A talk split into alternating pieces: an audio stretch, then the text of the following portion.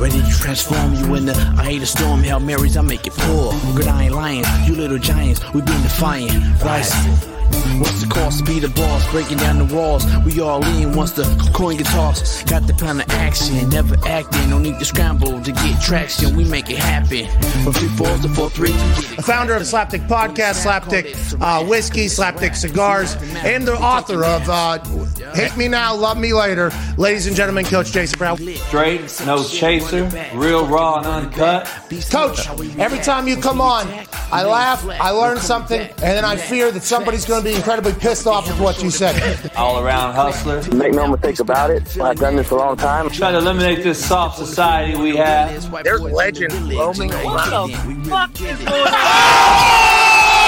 Hate me now, love me later, like my book says. This was presented by Slapdick Whiskey. Hey, Hell yeah. Hey, Slapdick Whiskey's good. So are the Stogies. Some real thought, real good flavor on these things, and the burn is excellent. Beautiful burn. Okay. Yes, sir. Slapdick whiskey, slapdick cigars. Be true to yourself and see if if if some shit changes for the for the worse or for the better. They asked me to do a podcast. I said, let's call it the Slapdick Podcast. What up, what up, what up? Real Coach JB here on this Work Boot Wednesday, Hard Hat Wednesday. Get you over the hump Wednesday with the no nonsense, no bullshit, real talk banter.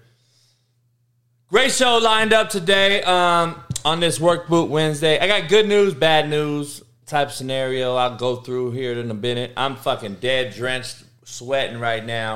Um, I just had to uh, clear coat my fucking flagstone in 105 degrees to get it knocked out so the dogs won't go on it so it can dry during the show and then hopefully when I get back out there it'll be it'll be dried up ready to go for the Saturday's slapdick vodka launch party. So I had to lacquer it up, you know, couldn't have it all fucked up. So had to lacquer it up, get it ready, and my arms are dead tired right now. It's hot as fuck. It's hot as fish grease out here. It's hot as a firecracker. Um, I will, this show on this Work Boot Wednesday, here on the 6th of July, 2022, brought to you by betonline.ag. Make sure you head on over to betonline.ag. Use my promo code BELIEVE, B L E A V. Get you 50% off welcome bonus first deposit. Um, MMA, baseball, we got a lot to discuss today. I wish they should, they should put a slapdick vodka raffle winner in that motherfucker. But betonline.ag is got all the sports bets plus Vegas gambling online books going on, blackjack included. Betonline.ag, head on over there and use my promo code BLEAV, believe. Tell them the Slapdick sent you and uh, get you 50% off welcome bonus. Bet online where the game starts. So, by the way, I'm sorry I didn't uh, release the raffle winner for the person to come on out for the Slapdick event, but um, we had to make sure the person who won could come and they were working out the details. So the winner is actually no other than a community member right here on the show. Lucy Carrion. Slap it up. Lucy. Lucy won the deal. And um, right now, she is uh, booked to come and uh, hang out and see the Slapdick event. So Lucy won. Shout out to Lucy. Um, and it was no bullshit. Like it straight up came up in the spinner. We just picked out of a fucking one of those spinner things, um, and uh, and that's what it is. So it is what it is. Oh, Brad, look at Brad Salty. Brad Salty. Lucy, are you bringing the porn star?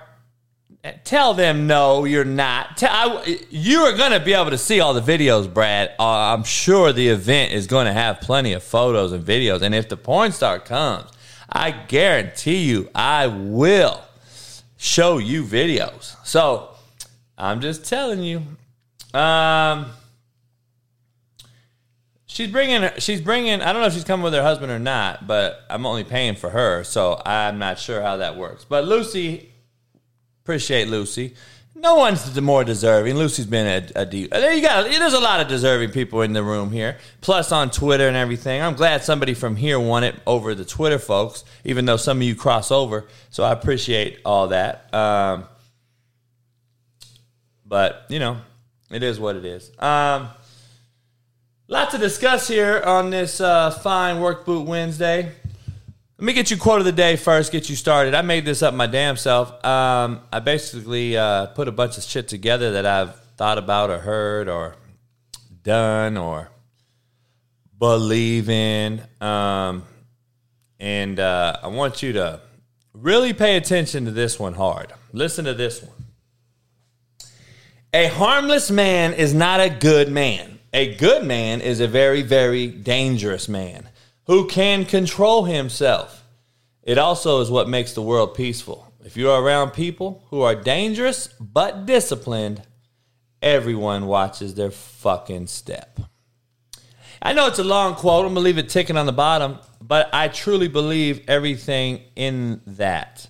Everything that I discussed in that long ass drawn out quote is shit that I believe in. And I think we've lost it in this country. A harmless man is not a good man.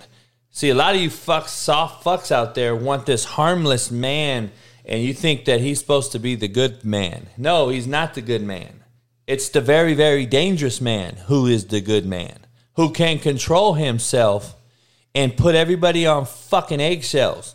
As long as it's about it's it's. Have you ever met anyone that's like a a real true alpha male who's a genuine ass dude who's real and protects everyone around him, that's that's a fucking that's what a real good motherfucking man is.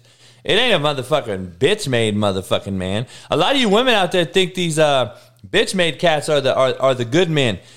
Them are the motherfuckers that run away when a motherfucker runs up on you at a restaurant and talks shit. His bitch ass runs away from your ass. He ain't helping you. He ain't helping you. He's scared as fuck. That's what you guys want. You want scared motherfuckers now to lead us. That's the fucking whole this whole feminine ass fucking movement you guys got going on. A lot, a lot of controversial topics today. I'm going to talk about. Um, contrary to beliefs, another one. Contrary to belief, brought to you by BetOnline.ag, begs the question. Please understand, it's actually an ignorant way of saying raises the question begs the question is not a it's it's a fucking term that none of you really know what it means and you all say it to sound like it's fucking uh, important because you're smart. You're not really smart. You're actually fucking dumb and retarded for saying it. Begs the question is actually just an ignorant way of saying fucking raises a question. Stop saying begs the question motherfucker. You don't know what the fuck it means okay? It actually means it needs to be proved begs the question actually means to be proved. Um, so, you know, I don't know. Shout out to Brian Case. He's going to ask his uh, beloved uh, fiance if she will have his, uh, I guess, hand in marriage. So, shout out to Brian. Brian, if she turns you down, uh, please come on the show and let us know. If she accepts it, I don't really want you on the show. You know what I'm saying? I only want controversy around this motherfucker. I want her, if she says no, you need to come on the show and we need to have a discussion. Um, I'm just fucking with you. Marcellus did not come on last Friday. He could not come on. He's got contract negotiations with Fox. He'll be on next week. So uh, he'll still be back. So stay tuned. Marcellus will be on. Give us some Wileyisms. Um,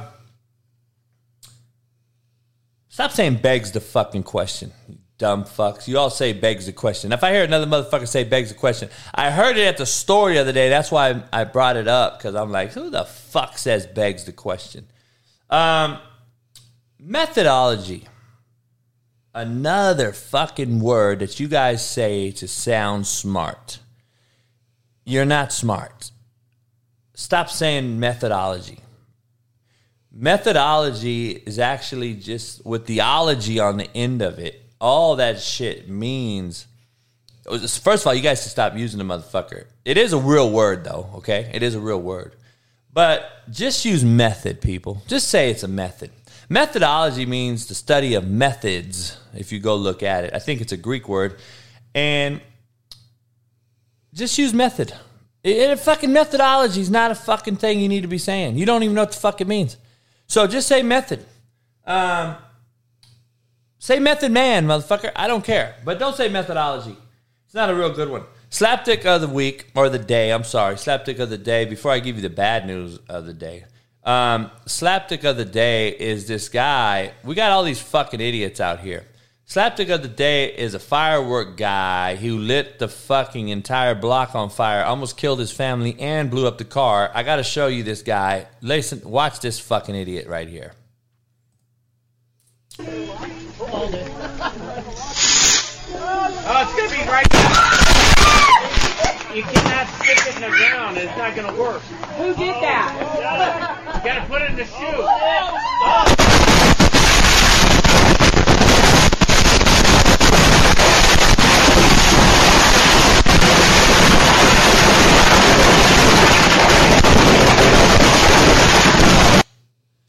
Hey, oh, hey, hey! I, I got. I want you guys to all look at something on this video real quick.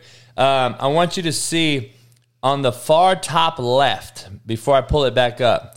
Look at who filmed it and see how big their fucking uh, stock's gonna go up. Look at on the top left who the fuck filmed it. Peep this out. Show it again, Christian.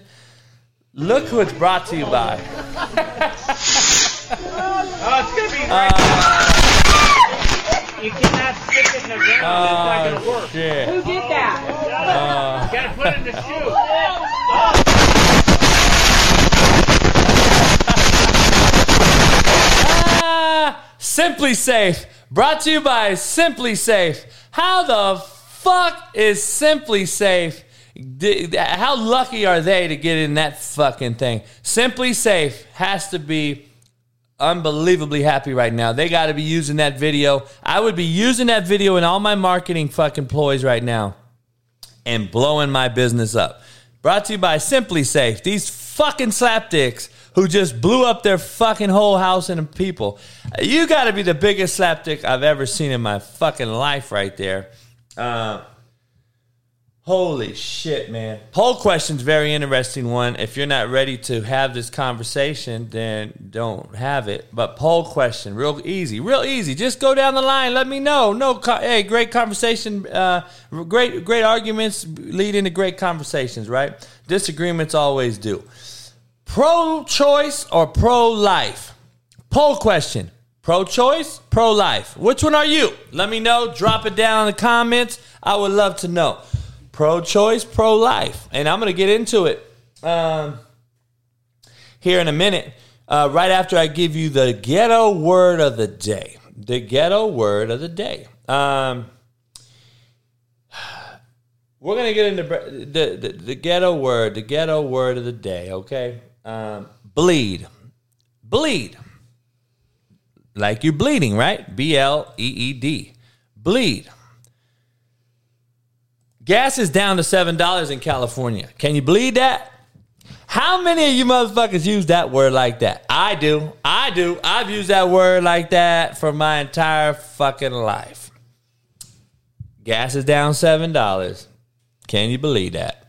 And that's what it is. Believe is the fucking ghetto word of the day. I'm sticking to it. Um, pro choice, a lot of pro choice in here. One pro life so far. A lot of pro choice. Interesting, interesting. Um, hey, each one, y'all have the right to think however the fuck you want to think. That is why we have issues in America right now people can think how they want and have their own opinion. Why is it? Why is everybody so fucking up in arms about a person's belief or opinion? That doesn't mean you have to hate the person.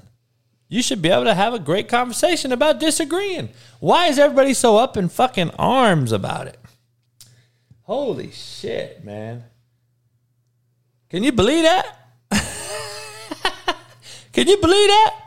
Shit. Um, pro life or pro choice? Very interesting topic. Um, I want to address all the pro life folks out here listening on Spotify, Apple, iTunes, etc. Great show today, by the way. I don't know if you guys know, last minute deal. Um, Breiden Fehoko. Uh, I don't know if Josh is in the house, but we got Breiden, a USO D tackle for the San Diego Chargers, won a national title at LSU. Nurse Court may not be in here, but I'm sure she'd be excited. He will be joining us in about 45 minutes to talk about everything from leaving Hawaii, the island, to going to LSU, winning the national title, playing with Joe Burrow, how it is to play alongside of Nick Bosa, and how it is to play with Justin Herbert. We're going to talk to him um, here at the 2 o'clock hour on the West Coast.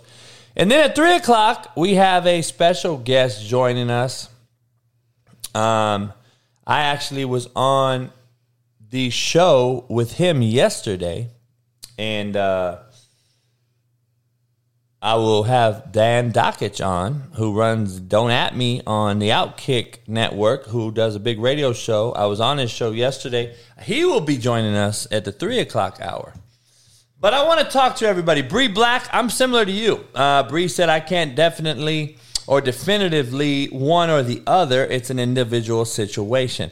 I do believe it's an individual situation as far as pro life, pro choice. I believe it's all about circumstance. I do believe you should be held accountable for your actions on getting pregnant, both man and female. Um, if you're not ready to have a baby, I think you should be able to pull your dick out and um, or wear a fucking contraceptive, right? Um, I believe you're accountable at the end of the day. You should be held somewhat responsible for that. All right. Um, Joey Bosa, I'm sorry, Mark. Um, so that's one thing, okay? That's one thing. The second part of it is um, can you financially put that kid in the right situation? Can you hear and put that kid in the right situation once you bring him into or her into this onto this earth? If you cannot, I don't believe you should bring that child into this earth. That's my personal situation choice. But I do have some facts that need to be heard, in my opinion. All right. Mark K. Watson, I don't know what your name is, who you are. Um, I don't know what I can't do. Uh, oh, I you heard I can't coach, JB. Well, you need to learn how to. I heard you. somebody needs to learn you how to spoke, motherfucker, because you are fucking retarded. Whoever the fuck learned you to spoke, holy fuck. Did you read what the fuck you wrote in that motherfucker? You need to learn how to spoke, motherfucker. You illiterate motherfucker. I can't. I, I, motherfuckers that come on trying to clown and can't even spell or use a proper enunciation. Who learned you to spoke, motherfucker? Goddamn retards on this motherfucking planet we got. Holy shit. Anyway, I'm gonna bring on some. uh I want to bring up some facts that I think everyone needs to hear. All right. Um the poll question should be Who do you think the troll is? That's what the fucking poll question is. It's, I'm gonna put the poll question on there later on. Um, who do you think the poll the troll is? Is it Gabe Gotti? Is it fucking who do you guys think it is? Is it, it who's Jay Michaels? Who's really those people? But anyway, I gotta break down. Um, I gotta break down some things for all you pro life folks. Okay. Um, now I'm not anti-pro-life. Just don't get it twisted. I, am individualistic. I'm a I'm a I'm a free thinker. I'm a I'm a I'm a neutral ground. I'm a fucking down the middle, do the right fucking thing person. I don't go right or left. I don't go red or blue. I don't go black or white. And I hate to say I'm gray, but I'm an independent motherfucker. So I just want to make sure you understand that. So, this is where I am with this. Lucy, Bree, uh, all the ladies in the house, listen to what I got to say. For all the women out there, I stand with you on the pro choice because this is the deal. Um, I've made a decision to be pro-choice and not get set back 50 years like the Roe versus Wade decision that just just happened to us by Supreme Court. Here's my take. If a fetus is literally a baby, like pro-lifers really think, why hasn't nobody brought up the fact that the pro-life people that are so gung-ho on making sure the women have the baby? I mean, it's sickening, sickening that the father who raped his daughter, 10 year old kid, is being forced in Ohio, I believe, to have a kid from her own fucking father. They had a show about this on Prime, I think, or on Netflix about uh, the dad basically put this girl in a basement for 20 fucking something years and had multiple kids with her. You got to be a sick old fucking motherfucker, man. But anyway, that movie was disgusting to watch, but it was a true story. And, um, you know, I want to, I want to, yeah, true story, Mark. See, if you haven't watched it, go peep it out. I, I, forgot what the name of it is. I'll get you the name. It's on, it's on Prime, I believe. Um, the guy from 16 Candles was the main actor. He was the dad who was basically sodomizing and, and, and raping his daughter. Um, and basically she had all natural births down there and almost died several times. Almost died several times. She had like four or five kids down there, dog. He built a fucking house under the house, and the mom and the brothers and the sisters, nobody ever knew. They just thought the girl had died and been disappeared, and she got kidnapped and died 20 something years ago. The fucking, she was downstairs in this motherfucker's house. This guy worked a regular job, nine to five. No, nobody knew this until 20 something years later. They all thought she died. But this motherfucker was feeding her. She, she had a whole full house down there with four kids, but no air. She hadn't seen the air. She hasn't seen the outside of of of uh, in, in the real outside in twenty something years. Her kids were fully grown when they came out. Fully grown kids when they came out. She got out because she faked that she was dying, and the and the dad took her to the doctor and she fucking she got a hold of the cops and and and, and that was it. Yeah, no, it's a true story. That movie's real. But anyway, I, I want to talk to the women and the pro lifers in the room because this is the thing. I want to let you take away guns.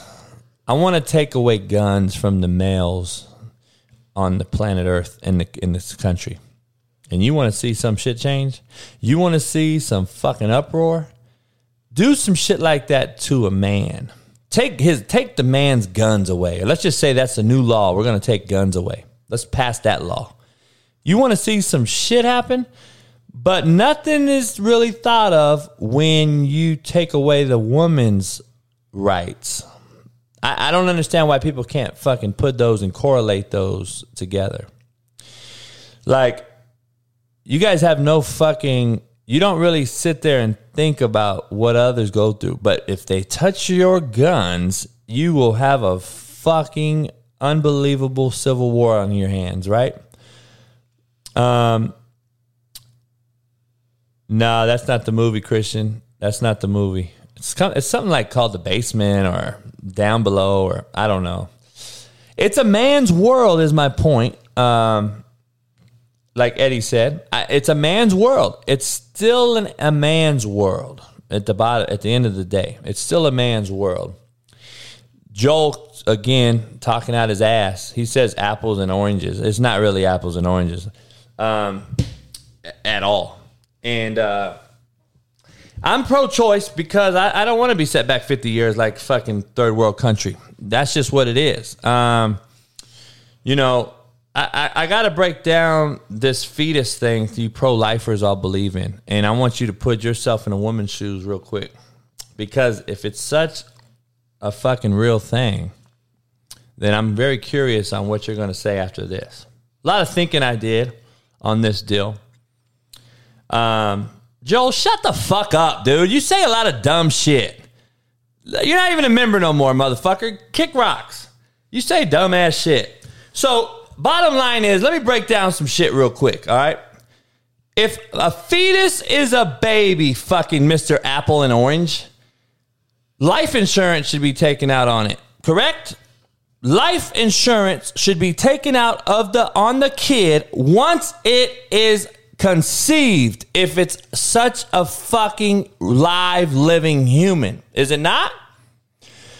Where's that apple and oranges at? So if it's such a if a fetus is such a living baby and all you pro-lifers think it's such a living thing, then why isn't life insurance allowed to be taken out on it?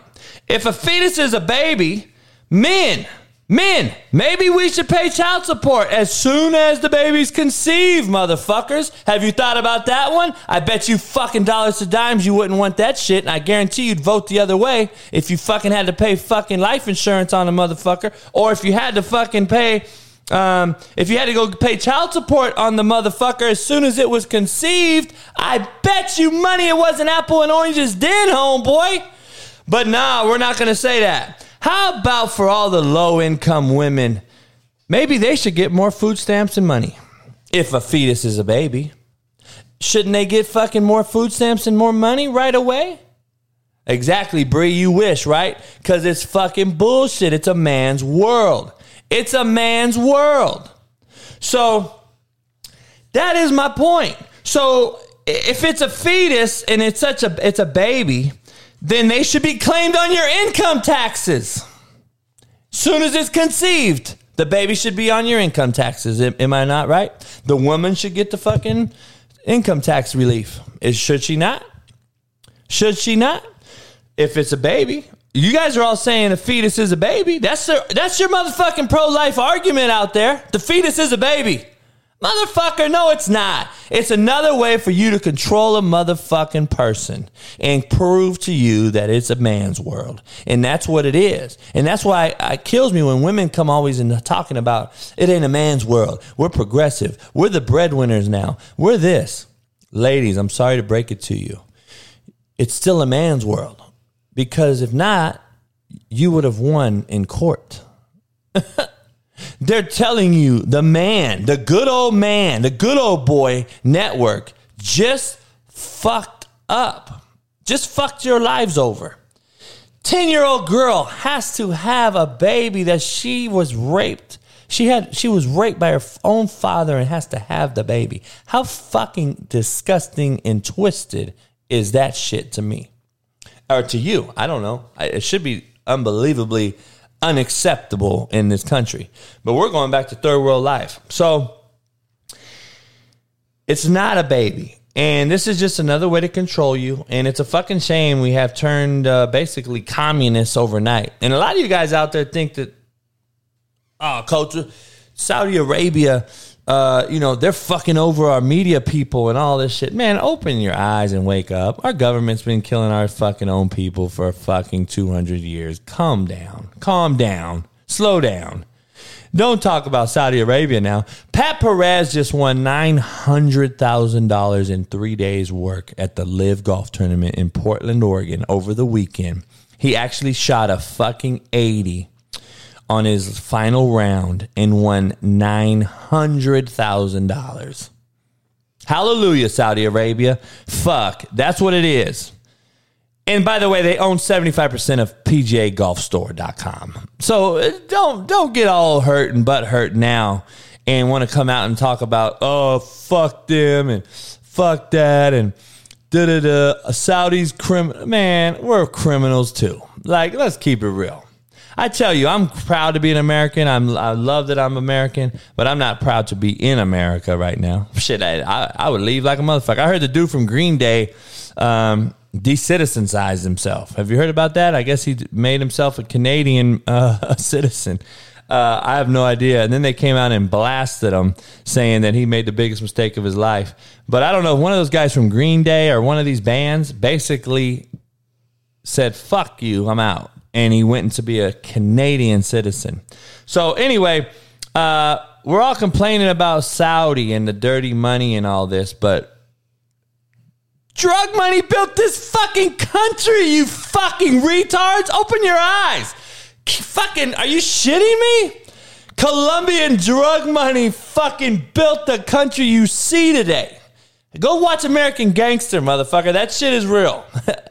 And then, again, I forgot to tell you, I was actually raised by one of the motherfuckers very, very associated with all that. I've seen fucking checks signed by President Bush, by the way, that was bringing money into this fucking country from the dope game. So don't get all up and high and mighty on me about how fucking pure we are and how we don't just kill off our own. Shut the fuck up. You guys are crazy as fuck. You guys are really blinded, man. You guys are really, really blinded um, by ignorance. That's the fucking funny part about it. That's really the funny part about it. Um, but anyway, um, if the fetus is the baby, you guys, women, you should go hit them up. Men, you should pay child support. Ladies, file your taxes, claim that motherfucker. Why we can't do all that though? Why we can't do all that though? See?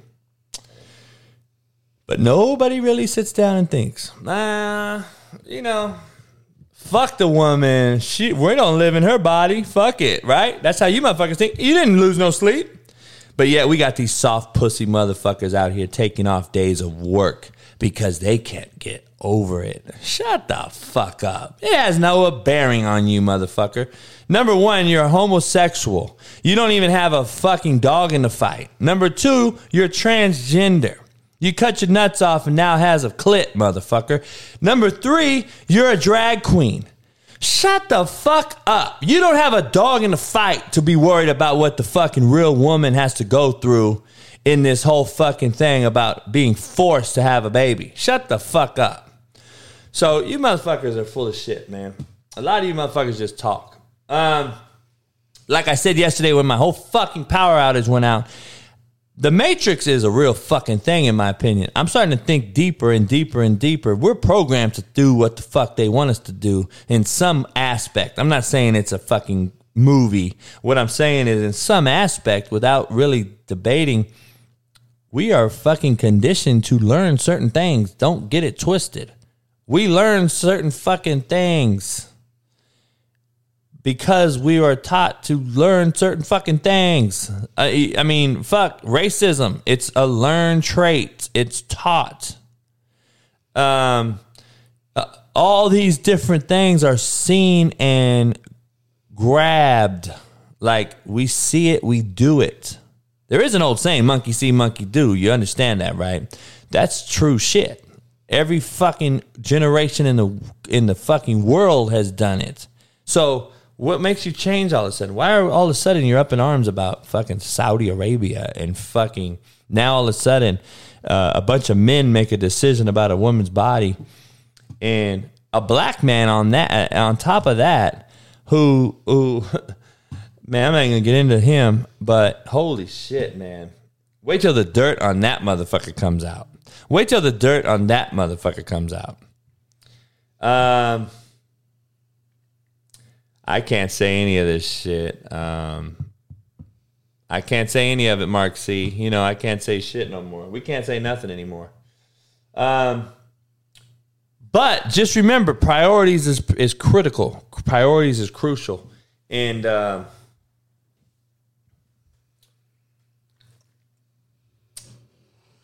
I want to show you something because I showed a video over the over the weekend there was a fight between a cop and a civilian, and uh, the cop um, fought the guy with his hands. He has no hands, but I want to show you this police fight if you haven't seen it.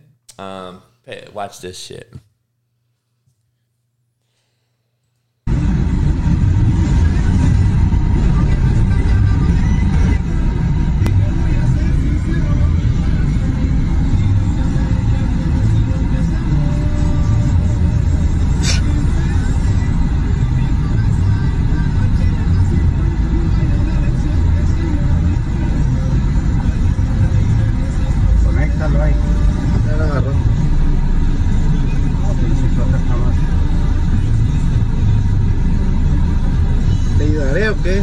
Qué? ¿A Chota? No.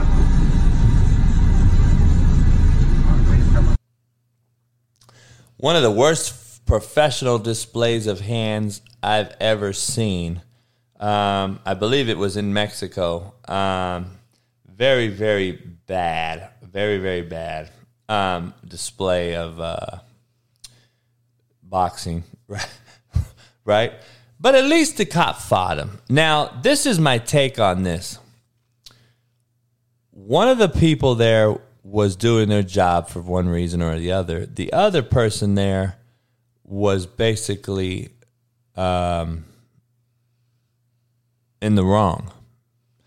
But see, we got people now thinking then that's the cool thing. That's the cool thing now. And we can fight cops because we're running up in cops' businesses every day. And that's you're wondering why cops are throwing you into poles and slapping the shit out of you and hitting you, and then everyone's up in arms.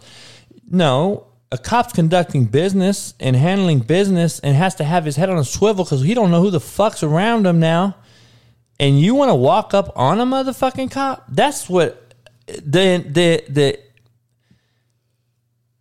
the enabled fucking kids in this world right now is fucking blows my eye. The entitlement that these people have in society blows my mind.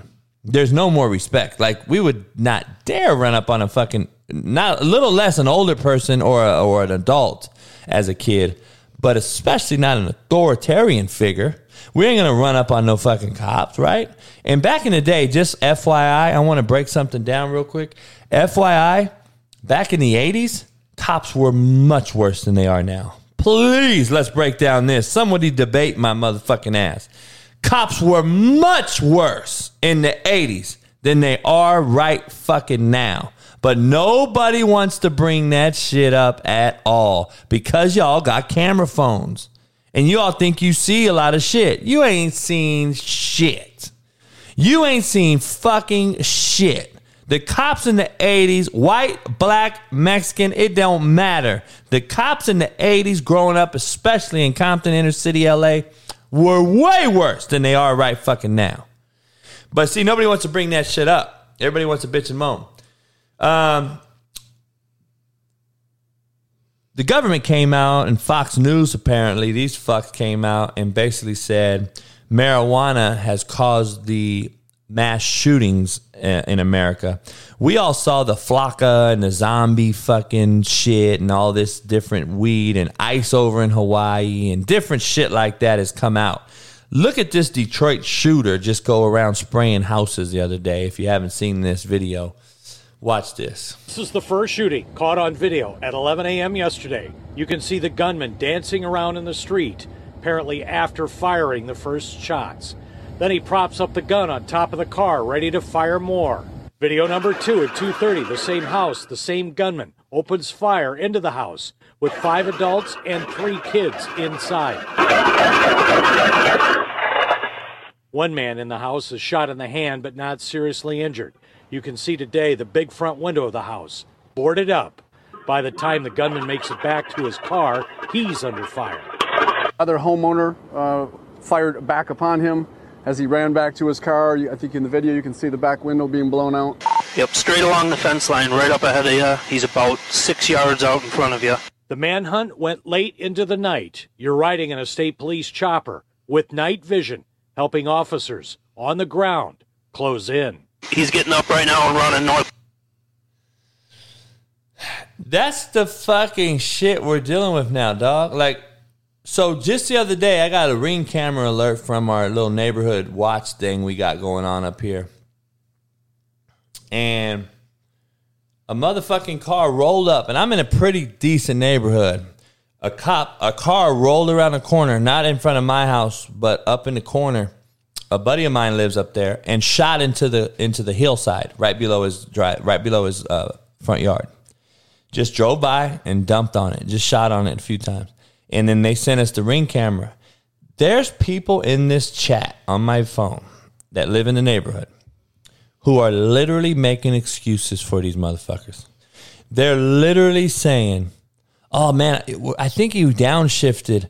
Uh, I, I think it was a, a backfire." Uh, I'm sitting there like, "Homie, I'm from Compton. I don't need to be a forensic fucking expert or a cop to fucking tell you that that is a motherfucking gunshot." and you can see the motherfucker stick his hand out. I wish I could show you the video. I would show you the video and just laugh at the excuses some of these people are making. And It's unfortunate, dog. It really is unfortunate that people make excuses for this shit instead of they're they're scared of the truth. Just down the street from my house, like about two miles away, a 93 year old man. This will never make news. A 93 year old man shot a motherfucker dead in his house. Six kids, 17 year old kids, went in to rob this motherfucking 93 year old. Six 17 year olds ran up in this dude's house. An ex military dude, 93 years old, smoked a motherfucker. And then the one he shot was the only one with the gun. And the fucking other five kids he had checked and laid down in the house, and the cops came and got all of them. And he killed the motherfucker. And I'm so glad they didn't let nothing. They didn't. They didn't charge him. There's people out here in California who kill you for trespassing, and they still go to jail. It's so fucked up. But I'm so I'm glad that they didn't charge the old man. The old man killed this motherfucker. I mean, you break into my house, dog. I'm killing you straight out. I don't give a fuck what your excuse is. If you break in and get into my house, I'm killing you. And that's just what it is. And I will let my dogs eat you. And then I'll call the cops a couple days later when you're in pieces. And I'll have you in a bag ready to give to your mom and dad because it ain't your mother and father, motherfucker. Because if it was your mother and father, you wouldn't have broken my house and you wouldn't be in this fucking bag that I have of your body parts. That is the problem. And that's the issue we got right now going on. Um, it's, it's really shitty. Cops now are getting shot at an all time rate. I don't know if you saw the hotel cop shot in the hotel, but look at this video. Pretty alarming. 1108. 1108? Yeah.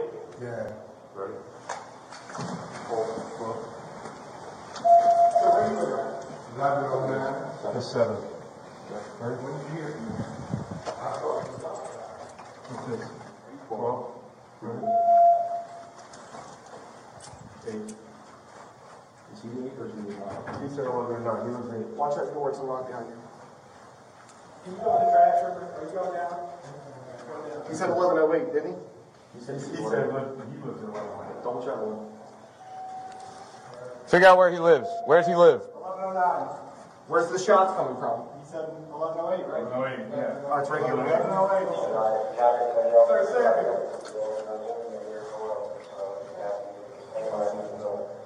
York?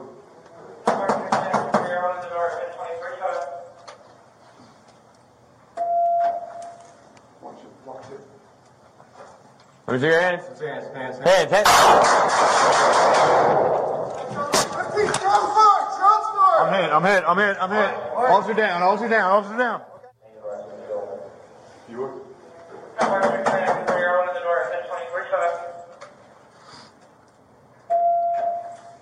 Watch it, watch it. Raise your hands. Hands, hands, Hands, hands. Thirteen, shot fired, shot.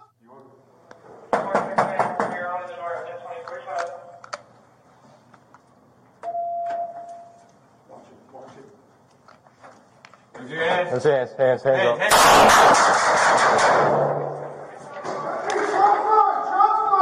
Okay, shots fired. Something came in. Shots fired. Hold it down, hold it down. Roll, roll, roll. Hold it down. Is it hand. Like these motherfuckers, man. That's what's going on right now in the world. These motherfuckers are fucked up. I'm just telling you, dog. This is they're fucked up right now. I'm just being real. We got some fucked up shit going on out there. Um, this is the life that I live. I want to break something down to you.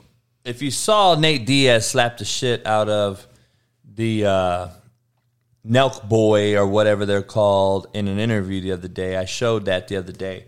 But I want to show you something because what- whatever you guys say, younger generation says what play stupid games, get stupid prizes or whatever.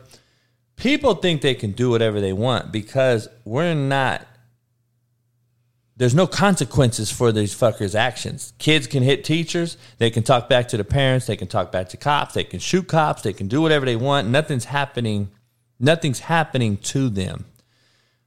But I want to show you a pitch. I want to show you a video of a dude throwing rocks at a car, and I want to show you what the car did. And this is exactly what I would have did. So I want to roll you this show real quick. I'm going to show you this.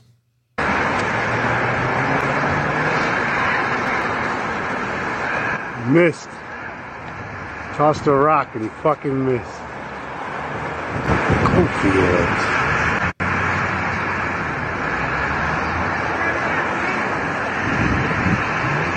Oh, these motherfuckers gonna cause an accident right here. Oh shit. Oh shit. Holy fuck, he fucking hit it. Motherfucking right. I, lucky I would have I would have got out the car and beat the fuck out of his motherfucking ass. Number one, but I'm so glad that motherfucker hit his bitch ass. This is the problem we have. We have this type of shit happening. Motherfuckers walking down the street throwing rocks at motherfuckers' cars. We got motherfuckers dressed like the minions disrupting motherfuckers' movie theaters with their kids and families. We can't go nowhere. And you motherfuckers think we're the home of the brave and land of the free? Come on, man. We ain't free. We can't even go out no more. Like, I don't go out no more. This shit's fucked up, homie. We are in a fucked up situation right now. And you motherfuckers want to defund the cops. Some of you. Some of you want to do these dumbass things. Some of you think the cops' roles are different than what you really think they are. Um, we're fucked up, man. We really are fucked up. And you guys cry over spilled milk. You'll be the first motherfuckers calling the cops when somebody's beating your ass. Like, dog, I don't go to the post office no more. It- you got to keep your head on a swivel at the grocery store, any crowded places. I don't go to clubs or fucking concerts. So that's why I build my backyard up. I'm gonna put a fucking pool in. I'm a fucking. Um, I- I'll be out there in the pool with my motherfucking Moss, Mossberg and chilling. Fuck them. And there's dirty cops, Alan, no question about it. There's dirty cops, but there's dirty mailmen, and there's dirty firefighters, and there's dirty teachers.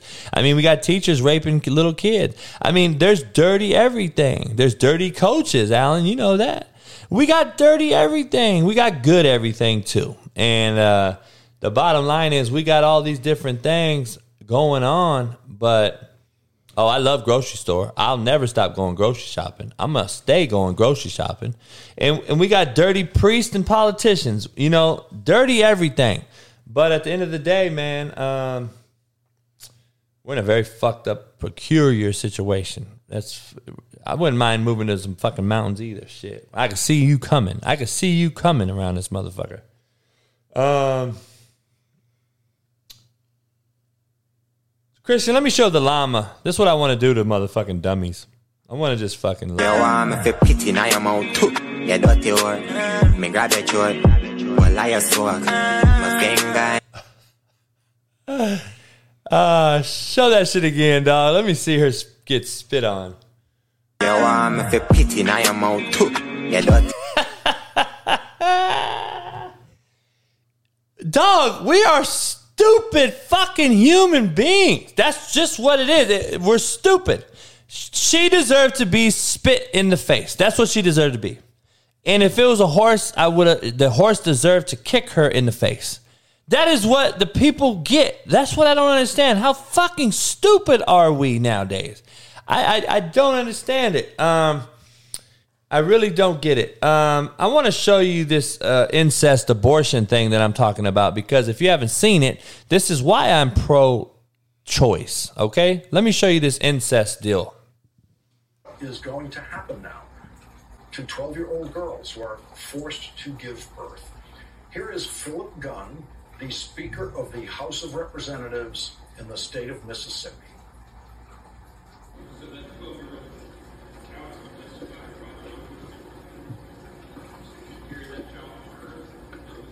That is, that is my personal belief. I believe life begins at conception. And, and let me say this, let me say this. I, I want today to be about the Roe versus Wade decision. I want today to be about the fact that we have seen uh, an end to abortion in this country.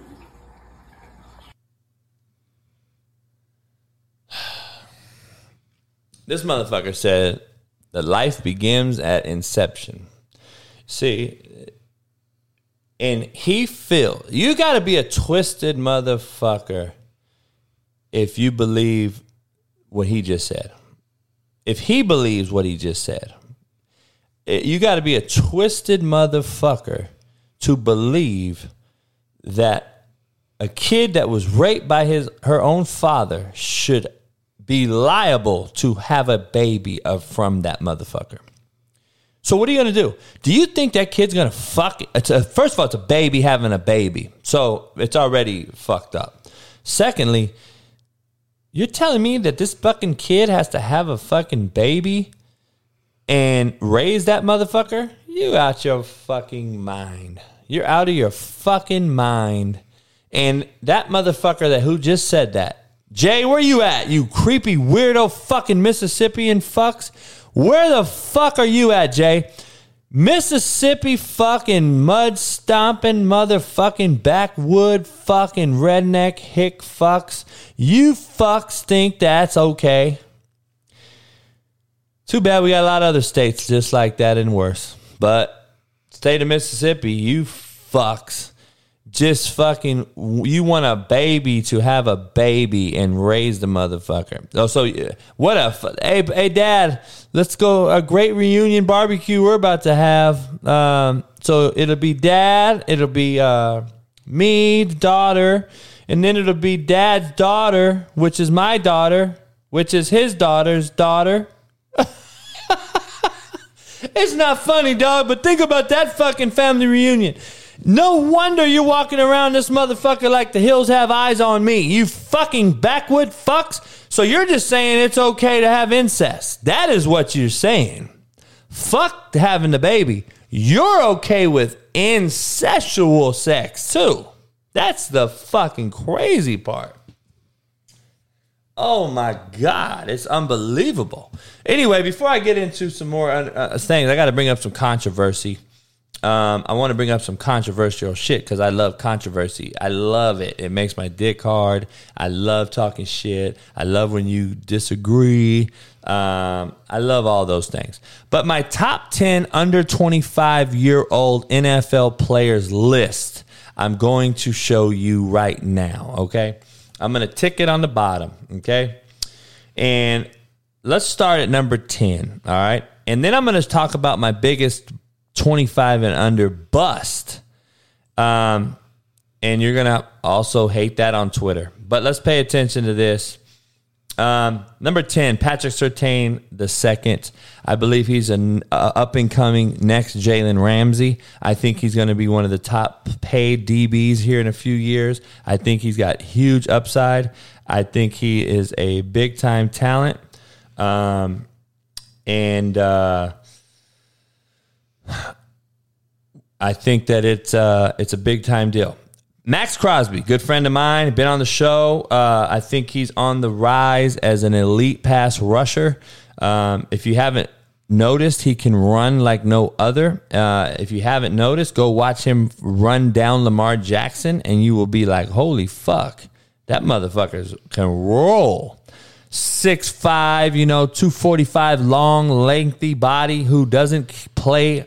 He plays hurt and injured. Doesn't give a fuck about his body. He plays reckless abandonment. He plays old school, just like the person we're gonna have on the show later. Rashawn Slater. If you don't know who he is, you can ask uh, Breiden Fehoko about him today. He's a big time tackle for the San Diego Chargers. Big time upside. I think he's going to be one of the best in the league here in a couple years. Um, this is all year age 25 and under, by the way. Okay. Micah Parsons, I'm putting him down. I think Micah Parsons is a top 25, 25 and under player. Um, I think he's going to do well. I think he's got a tremendous upside. I think he's got a motor like no other. I think he can get after the passer. I think he can do some things, um, play multiple positions, dropping the coverage. He can carry folks uh, vertically. He can do a lot of things in the pass game as well as rush the passer. Um, Ja'Marr Chase, I think him, and then number five is Justin Jefferson. I think both of those guys have a huge upside. I hate to put wide receivers on this list. A lot of people don't talk about the O linemen. That's why I have two O linemen on this list, and I have some D linemen on this list and D, D ends on this list because running backs and wide receivers are a dime a dozen. I just want you guys to know that. They're a dime a dozen and you can find them at all times. Every single year, you get a Justin Jefferson and a Ja'Marr Chase. Now, these two may be different; they may be the next best thing. But Ja'Marr Chase and Justin Jefferson come in at six and five for me. Um, Jonathan Taylor had a hell of a year last year for the Colts. Um, I don't know why that you know they didn't give him the ball more when they lost to Jacksonville to put him out of the playoffs, but it is what it is. I put uh, I put Justin um, Herbert at number three. Uh, quarterback, LA Chargers, obviously. Um, I got him as having a big upside. And uh, I got Tristan Wirfs at number two. Um, unbelievable big time O lineman for the Bucs.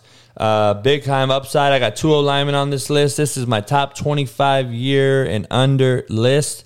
And then I got one, Joe Burrow. I think just by his poise and having the it factor, um, going to uh, going not only winning the Natty and coming into the to the NFL level, getting hurt, coming back from an injury, taking his team to the Super Bowl. He, he's my number one 25 and under guy right now. And it's it's you know there's guys in there that we can list that you don't even know. There's D tackles, O tackles, O linemen. There's other players out there that are freaks and they're going to be really good. But when you don't, you have to list quarterbacks because the game requires it. They make the money. They make the most money. They're the goat or the hero. Um, so, you know, it is what it is. You got to ask all those questions. But, um, but to uh, no further ado, the the show has uh, been blessed today by uh, by a great great guest, and I appreciate him coming on the show. And uh, um, like I said, um, you know, I'm gonna bring him on the show real quick and introduce him. Uh, Breiden, what up, Oos? JB, what's happening? Man, you hear me good? Shoot, I can hear you great, man. Pleasure Man, for having appreciate me. you. Appreciate you. Where you at, man? You you here in Cali right now? Nah, I'm at I'm in uh, I'm in Dallas, Texas. This is where I stay in the off season. so Okay, okay. I'll be I'll be back out in Cali in two weeks for camp. Okay, got you, got you. So if you don't know, I want to bring uh, former LSU star, national champ, um, current LA Charger, uh, and my and my Uso from the Rock, man, Breiden Breiden uh, Fehoko. How you is that how you say your first name? Right on. I can tell you've been around polys. You, got the pronunciation right. Hey man, you know I had to, I had to do it right, man. Should I? You know I I can't be no fafa, bro. Um, so look, you know, uh, man, I wanted to bring my Yo. my Us on, man. We got a few Usos in the chat here, man, and uh, from San Diego, Oceanside area. You know, you know all the big prominent uh, Polynesian areas, man. You got Oceanside, you got Carson, Cali, you got. You got you know up in the Bay Area, you get a lot. You know we got we got them all Mhm. over Cali, obviously, and then obviously Hawaii and uh, you know Seattle's a big area now, and uh, I know Dallas has become big. Trinity and all those Mhm. areas. I recruited Trinity for a long time. I got a lot of polys Okay. now. Um, Trinity Euless, but uh, what's going on with you, man? I, I appreciate you coming on, man. So how's everything going on? Shoot, it's been good, man. You know, just um, enjoying the off season, enjoying time with family um, until things get hectic again. Uh, but just blessed. You know, I can't complain. We we talked a little bit earlier, and um, just working every day, getting ready, and uh, when the job calls, you got to go perform. Hell yeah, hell yeah. Why why Dallas has your off season? Uh, home. You know, this is this is where me and my girlfriend live. Uh, it's just the cost of living. I, I don't know how you do it in Cali, man. Man. I don't know either, spend- dog. I spend six don't months out of the year bro. there, and uh, it's tough. So I don't know how you do it. Dallas is cheaper. It's where I train. This is you know a central area for my family to come visit me, and I like it here a lot. No doubt, no doubt. So what what? So let me know this. Where you grow up? Did you grow up on the Rock or did you grow up out where out here? I grew up on the Rock, Okay. Honolulu, Hawaii. Okay. What high school did you go to? I went to Farrington. I don't know if you ever. you Yeah, ever heard I got Farrington. my shit. I had two linemen in, at Indy from Farrington. No way. Who'd you have? Man, shit. Uh, Allen, Allen's in the chat. Allen, what was the big Uso that never made it? Man, he kept fucking couldn't pass a fucking hundred yards. He couldn't run it. He couldn't run to save his life. Um, he, he was. Um, shit, man. TJ, I got I got some Usos in here that I coach that are in the chat right now. Um, what the fuck was his name? I want to say his last name was similar to yours, man. TJ, what was his name? Fihoko? No, I don't believe so. Toko? I don't know. My, my boy in here is saying, um, I don't know if he's talking about you or if he's talking about the kid, but um, I can't I, pronounce. I believe you. You said you said didn't pass hundred yard shuttles. I, I believe it. I mean, Man, he was just a like heavy, heavy dude, man. He heavy, and, and he wasn't long, and I and I really wasn't. I really didn't want to recruit him, bro. I didn't want to recruit him because of the fact that I don't want to be the guy that brings over cats from the rock. Because I was the first cat to bring some Usos over from into Kansas, and so. I brought a bunch into Kansas to Garden City. And then when I left Garden City and went to Indy, I, I took some and brought some more in. But the ones I took to Indy, I mean to Garden City, I didn't want to do. And the head coach was like, "No, let's do it. I, I I I like your thinking. Let's do it." And I go, "Yeah, but we don't need to bring in a, a bunch of them. You want to bring in the right one because if you fuck one of them, you ain't never getting another one, bruh. This Pipeline's is a cut. tight line. This is a tightly knitted Cut. fraternity here, bruh. And this Cut. motherfucker didn't get it, dog. And he didn't get it. And, and he was cutting dudes. And I'm getting calls from Doris. I'm getting calls from Doris and shit. You know Doris. Doris Sullivan. Hell yeah, bro. You know, I'm getting called. I'm getting calls from Doris Oos. I'm like, Doris, you know me. And she's like, I know it ain't you, JB. And I'm like, dude. So I had to I had to mend the fence and like, dog, you don't even know. I'm talking to Big Joe and fucking everybody that I'm cool with because this cats found out. And they're like, hold up, dog. And So how do you how how do you and I want I've always wanted to ask, this, especially watching Last Chance U, how do you go on recruiting JUCO guys, right? Because you know these guys aren't going to play D one, but they also don't have the grades, and and you kind of want to take a chance on guys that you know have the potential to end up going to D one, but they also, excuse my language, fucked off in high school. So how do you know which guys to take a chance on that are actually going to come in and turn it around, or, or guys that are just like, ah, you know what? I don't know if I want to go get this guy. Man, you don't know. Um, you know, the thing is, there's three types of kids we get. We get a kid that was a D1 transfer who left for whatever reason, either got kicked out for weed, uh, uh, whatever, credit card fraud, or you know, you, unfortunately, you get the domestic violators. But I didn't Yeah. take those ones. I didn't take those ones. Um, I was actually trying to get one kid from LSU. Man, I think he's in jail forever. The Uso, the kid that was with, might have been with you guys. I was trying to get him in like 16. I was trying to get him in like 16. He ended up going to Arizona Western. Out, Fanica. Yep. Yeah. Fanica. O lineman. Yep. Yep. And uh, he ended up going to Arizona Western, and I think he got cracked for like home invasion or something, man. It was something. Yeah. Yeah. And uh but you know, we get the D one transfer for, for for basically being damaged goods, right? And then I try to Okay. I try to fix them and get them back to the four year. Um and then um we get the kid that don't qualify out of high school. And then we get the kid that basically was at a D1 who didn't play, but is a good kid, got good grades, etc. Just wants to play and get re-recruited. So we get that kid. So those are the three types of kids you get, and um, hopefully you can fix the one and get them back to a four year. But man, I just recruit by numbers, man. I recruit. First of all, recruited in bulk, and we try to get them there and, and figure who who's out, who's the who of the who. You know what I mean? Who's the guy, cream of the crop, rise to the top. Yeah. And then you also, once you get rolling and you build a program and create a culture, um, now you're starting to be selective, and I'm starting to do more char- character evaluation. Like I'm gonna, I'm gonna look at your body language. Number one, you got bad body language. I'm not even gonna recruit you. I don't care how good you are, even at a JUCO. Okay.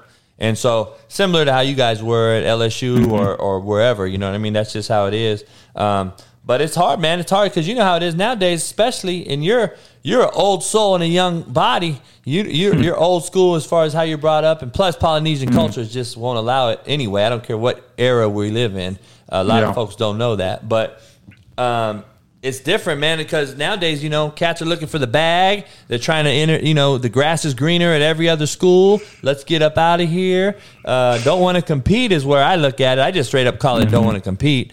And if you are transferring as much as they are, who's- why did you pick the school then? You didn't do good, good research on where you went. And I understand Yeah. certain people transfer for certain things. Um, But you know the, the, the, the time of transferring four times in four years is where we are now, and Red flag. Yeah, yeah, man, that's the problem. Um, hey, is that your is that your speaker crackling or mine? You hear it? I can hear it. It- It's in and out. It might be my microphone.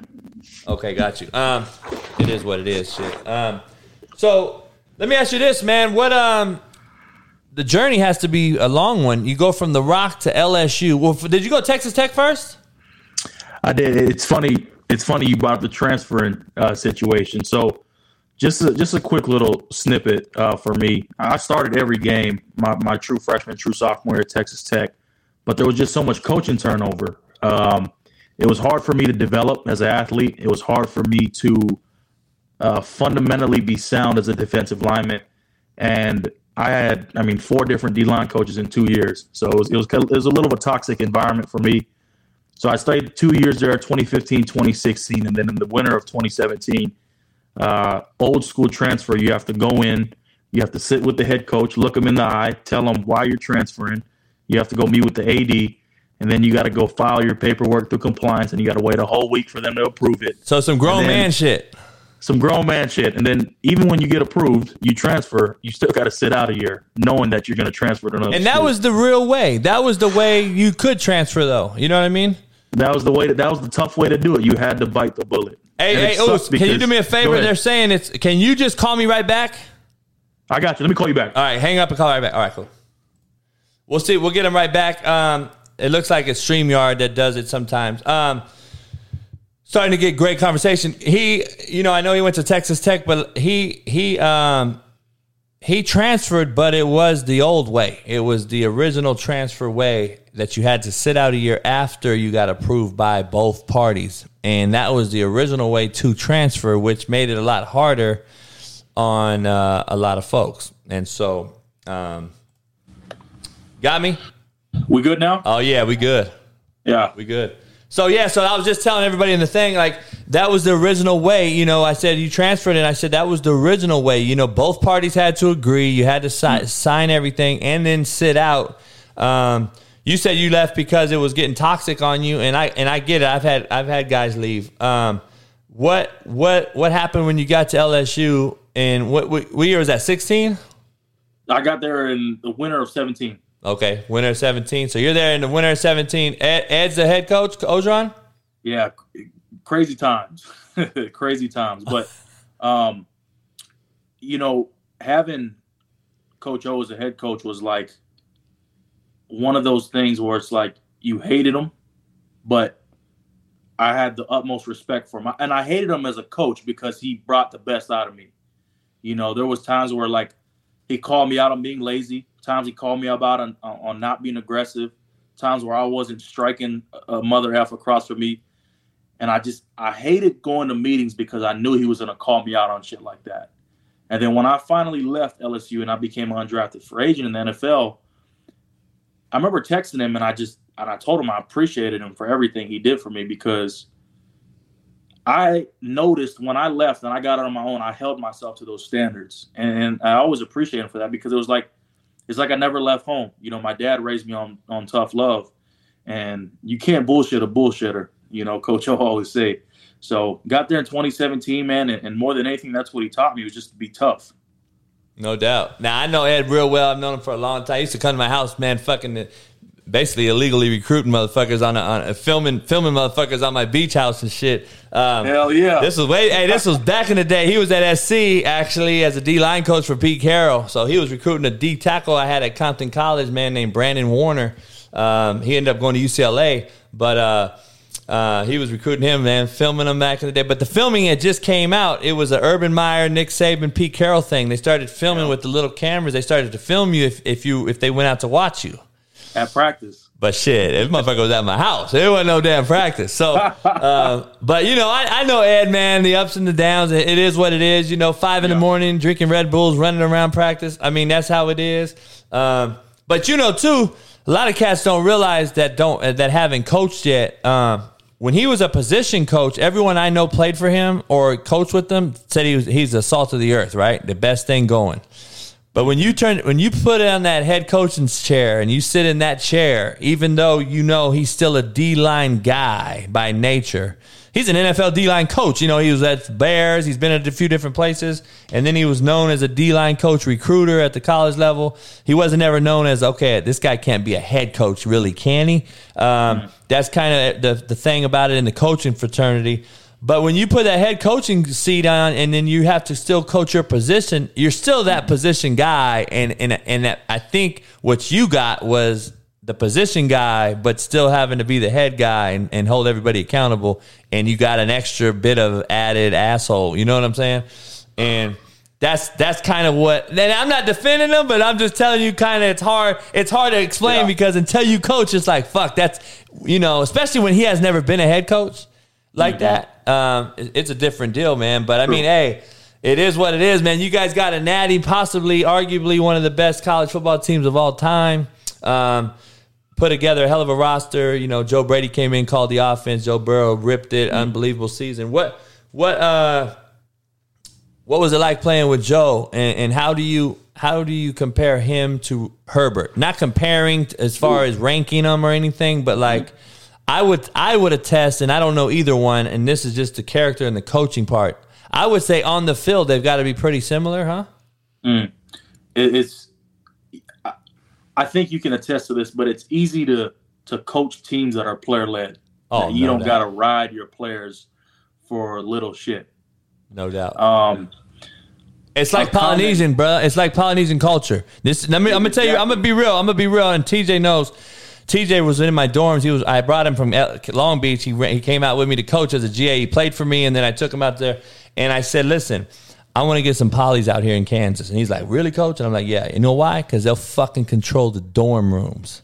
And that's the number one thing, and that's what. Uh, if and I hate to cut you off, but that's what I I, I meant because polys will not allow a lot of uh, rude disrespect amongst uh, adults Very from true. younger folks. So go ahead. Sorry.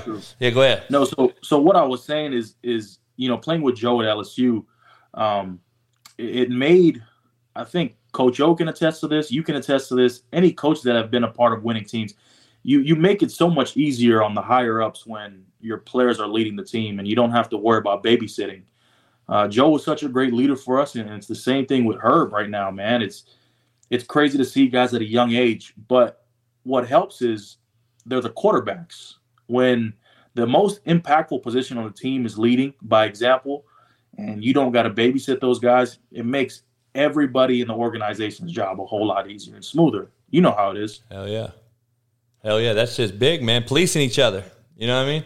Huge. Yeah, hell yeah. You police yourself. Shit, we ain't got to do the extra drama, and it, it ends up cutting out a lot. You know, one bad apple ruins a whole batch, man. So It ruins everything. You know, you know, like when when one guy isn't having his way, and and I can truly attest to this because my junior year I went from a starter on LSU and I got hurt, and then my senior year I was a rotational guy. I had to come back and compete.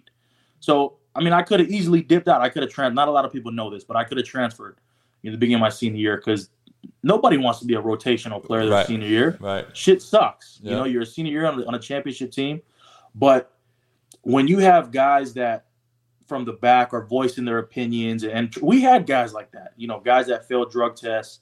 You know, getting kicked out or kicked off the team. Like, bro, like forget practice. Hey, come party with us at Tigerland. Like, bro, what? Like, what Coach O say? No bars, bro. F that. Like, come. hell yeah. It- you know when you're when you're fighting for something bigger than yourself, and you know like I can't jeopardize what we have right now.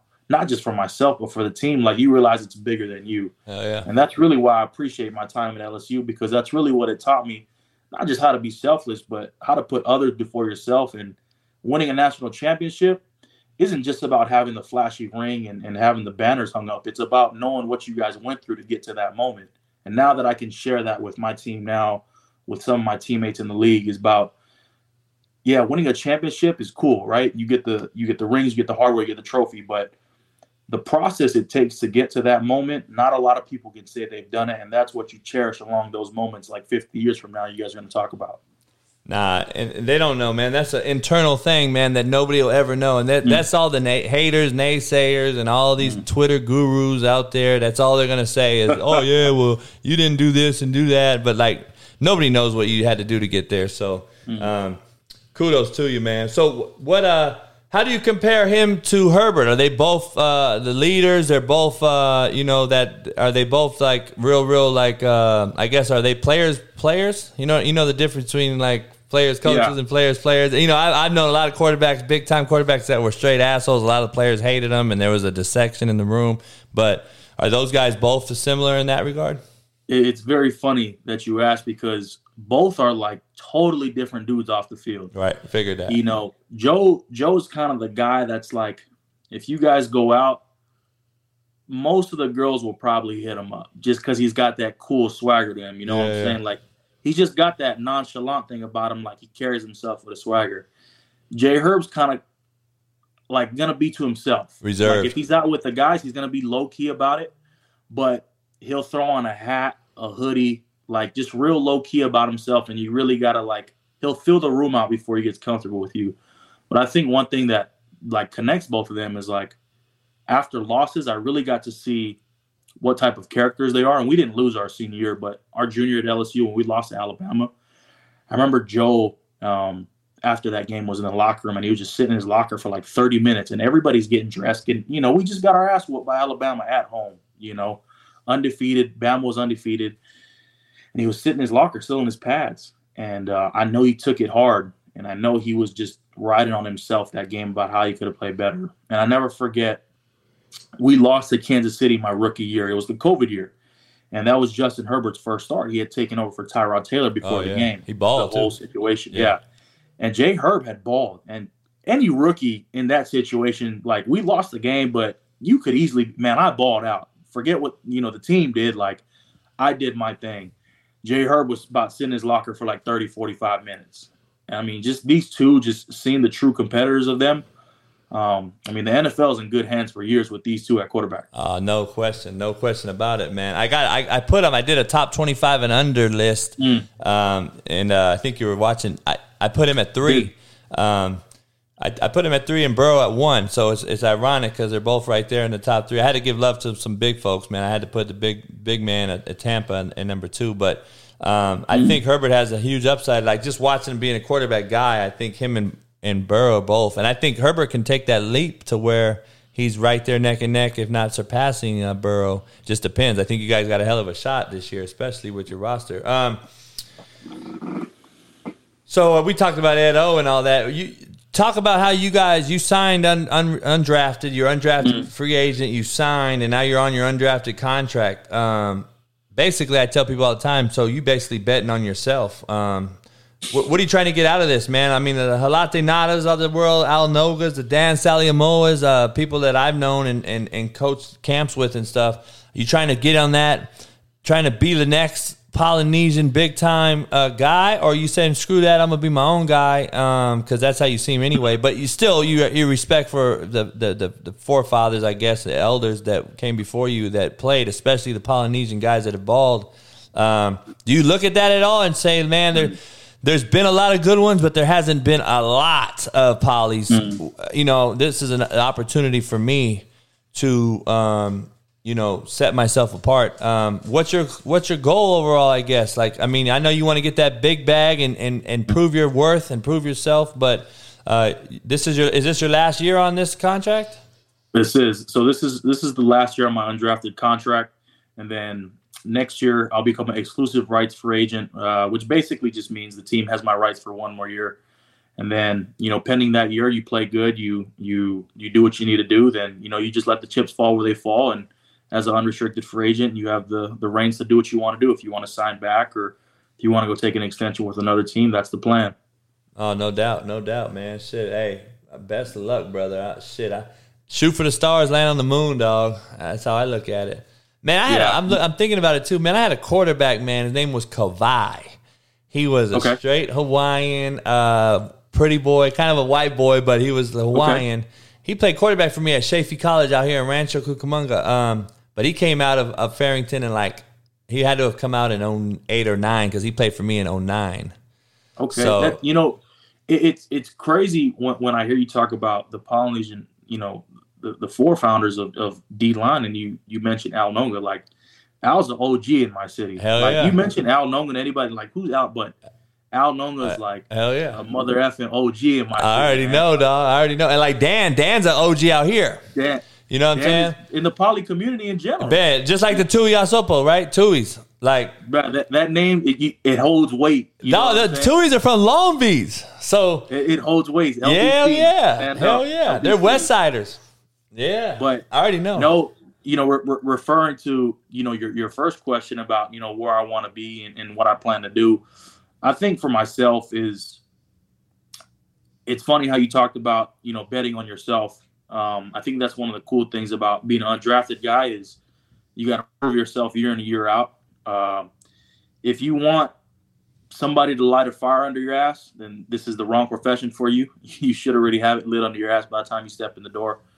Uh, but to me, it's just carry the torch. I mean, Haloti Ngata, Al Noga, um, you know, Jesse Sapolu, just naming Polynesian Hell trench yeah. guys, Ed Mulitalo, Yeah. all these guys that have, have come before me that have laid the foundation down.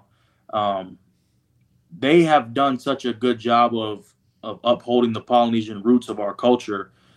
It's only right that the next generation, because we're such a tight knit and small community, you have to carry the torch. It's bigger than you. You know, you look at guys now like DeForest Buckner, um, Tua, uh, Juju, all these guys that are you know polys in our community that are playing right now.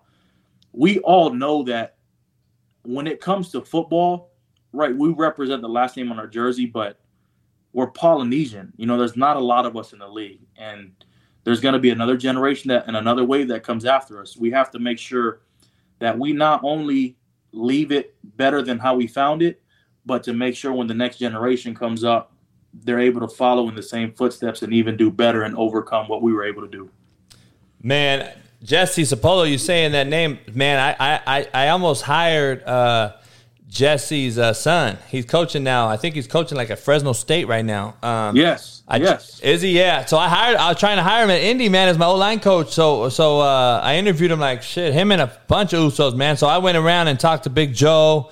Um, talked to my, you know, George. I don't know if you know George, who runs Aiga Foundation. Yeah, Malulu. You know George Malulu? That's like my. bo- He'll be at my party on Saturday. So Man, that's crazy. um, That's crazy, yeah, me and man. George go way back. Um, yeah, he's OG, OG. You know how that is. Um, Yeah, OG. but like all, he, so all my boys got me connected with coaches that were young and upcoming go getters that were either GAs or something. Um, and man, they set me in a room. Dog. Joe Joe set it up. And he set it up, and George and and and uh, and Tui, they got me all these cats in a room, man, and they were that's how lo- that's how they know how much I've helped them, and they were willing to help me. Bring a white boy in from Compton, hey man, this motherfucker's a real deal. Come in here, he's the right dude to coach for, and man, I sat down with like ten different dudes, and and I wanted Jesse's son bad, man. He ended up he ended up uh, staying on at Nebraska. They were at Nebraska at the time, coaching as GAs, and. Uh, I threw as much money as I could at him being from a JUCO, and he decided to stay, and, and he talked to his dad and everything, his uncle, and then he ended up staying. But uh, it's funny you said that name. That's another name, man. Um, it's crazy. How, how, How do you? I, I, I got a I got a quick question. oh, yeah. Um, Ask away. how do you, for guys that are athletes, especially you know the ones that have played ball, when they get to that point in their career where it's starting to wind down, and I see a lot of them get into coaching, but not a lot of them stick it out, right? What do you think separates the players that have stuck out coaching from the players that are just like, oh, this is kind of just a job. I want to collect the check doing it. How do you stick in that profession? Here's the thing, man. I've told a lot of so the better player you are. This is just this is just historically speaking, all right? and I've had I've had big time NFL players like Greg Townsend. Um, Mhm. Greg was one of my coaches in JUCO. He coached for me. Co- he was coaching D Oh, line. wow, I didn't know that. Great, a good friend of mine, great dude. He knows. I'll tell him straight out and tell everybody about horrible coach, horrible coach. Just because, not that he couldn't have been great coach, but when the better you are, the better you are as a player, I found out that the the worse you are as a coach. And this is for the. There's two reasons I found out why, and why to answer your question, why they don't stick it out. Um, number one, I think you have to have been a player of some sort to end up being a great coach. That's my personal opinion. There's only like three coaches out there that have, that are head coaching that did not play. You got Mike Leach. You got um Charlie Weis, and you got um, shit. There's one. There's one other one. Other than that, everyone else played in some aspect, and everyone said, "Well, Mike Leach don't play." Well, he hasn't won no. See, people people think winning is uh going winning ten games at Texas Tech one year and winning nine games at Wazoo. No, that's not winning. You didn't win no title. You didn't win no championship. You didn't win no natty. And I think if they were players, um, I think it would have helped them somewhere because it's hard to go into a locker room of an intimate locker room, intimate setting like ours are, right? And and and get the instant respect or get a cat to buy what you're selling. If you didn't even hmm. play the sport that you're asking this kid to go through all the rigors and shit that you're giving and putting him through, and um, now Belichick played DB, man. You guys need to look into Belichick. Belichick played D three corner. You guys need to look into it, man, more. Um, same as same as Saban. Saban, Saban, and Belichick, man, both played corner. Go look it up, man. You guys all want to hear us talk shit. Uh, anyway, um, so so the the bottom line is though, like the the when they start coaching you, like let's say Mike Singletary, Mm-hmm. he got into it. Vernon Davis blow up on the sideline. On the sideline. You saw all that stuff because he was a fucking freak. He was a dude. He was the best player on the field for how long? And when somebody cannot execute the same simple task, what he thinks is simple, because he was such a freak and a dude, he he he goes on and and goes off or what have you or can't relate and just like man you're telling me you can't do this you can't fucking fit a gap like this or whatever and they can't do what he did um I'm starting to gain more respect for Deion because I think he's realizing that because a buddy of mine coached with Deion and he was like, dude, Deion was just like walk out because he was so upset that you couldn't backpedal, turn and run and fucking go catch a motherfucker 40 yards away like he could. I'm like, dude, you're one of one, bro. There ain't no other Deion's floating around. So I think that the good, the great players, they have to self check themselves and look in the mirror and, and self, you know, self. I tell coaches all the time, you got to be self coached um, before you can ever coach another person or another human or coach or anything. Um, but at the same time, I think they have too much of a high expectation for the player they're coaching, and they lose interest real quick, and then they're, they're off to doing the other thing. And what goes hand in hand with that question, answer it, I think the bigger money people, the bigger players that made bigger money, um, they have so much. They have all these toys in the back of their head as far as what they can do every day. I got money, I, uh, unbelievable money. Uh, I can take the wife, the girl, uh, the other girl, whatever I want to do to the to the to the islands, to the Bahamas, wherever, anytime I want. Why am I really going to give all? Why am I going to go all in on this thing and deal with these motherfuckers every day? Right. So the coaches that get into it from let's say they played three years in the league they had a cup of tea they made a decent amount of money but they didn't they're not set for life yet.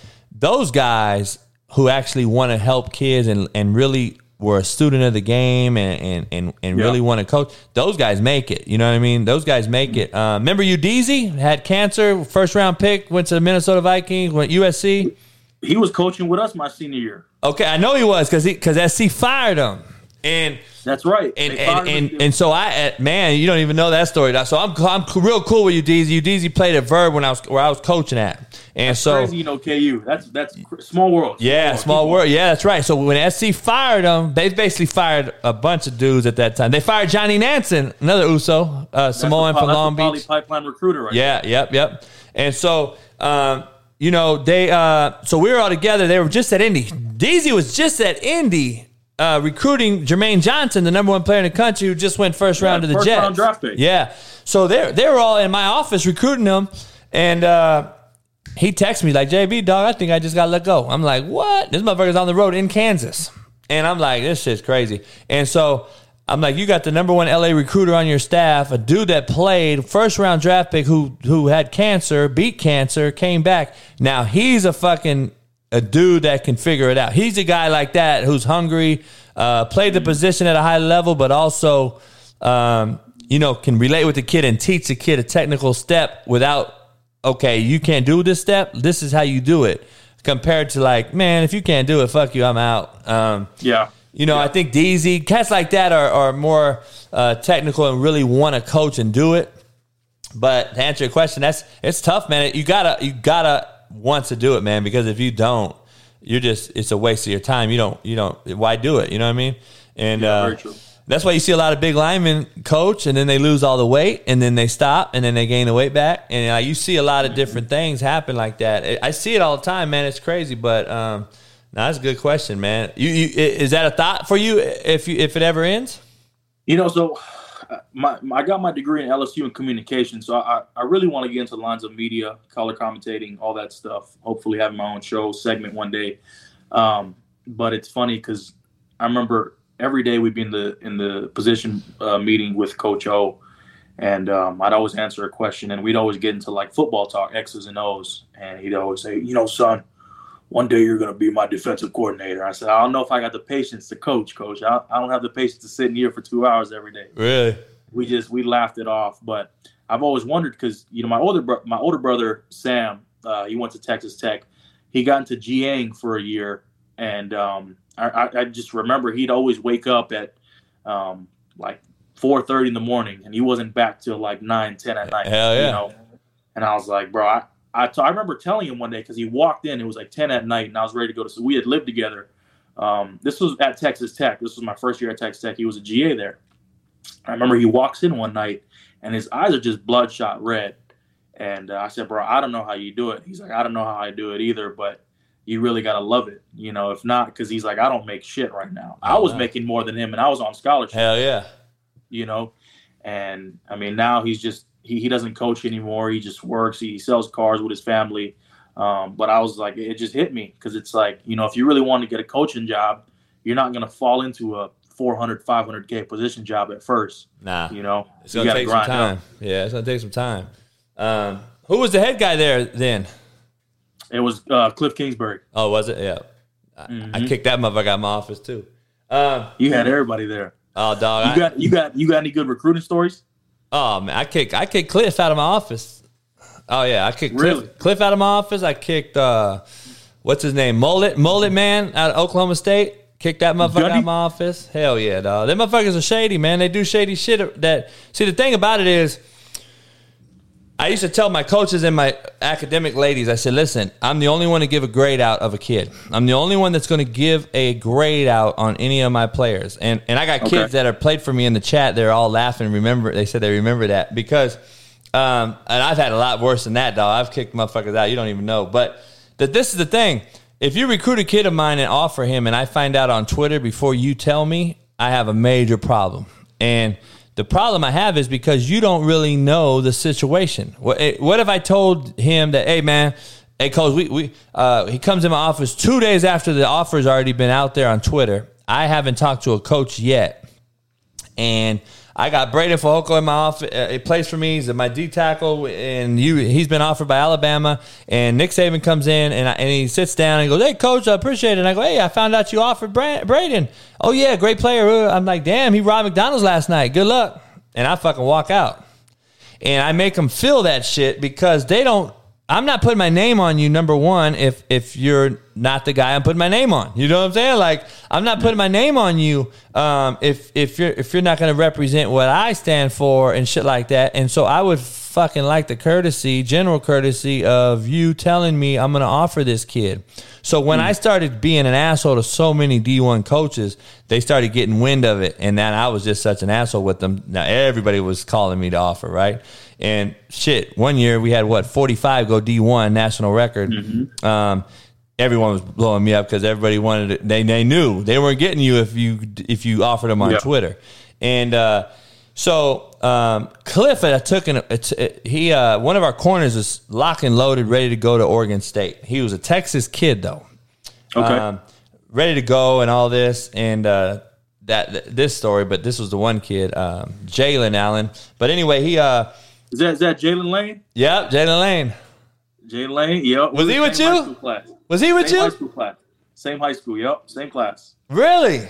He was he was he was originally supposed to come to Texas Tech out of out of college, but he ended up going to Oklahoma State but I don't know what happened. I guess he ended up at JUCO. Yeah, he went me. He ended up with me. He ended hey, hey, hey! Cliff, Cliff steals them overnight, basically, right? Hides that motherfucker out, does some shit, right? Whatever. And so I'm in the middle because Cliff don't give me the heads up. All he had to do was tell me, and I could have, I could have been like, "Hey, man, it is what it is. If Jalen wants to do it, it is what it is. I don't, I don't give a fuck. I don't tell people where to go. I don't force kids Yeah. where to go.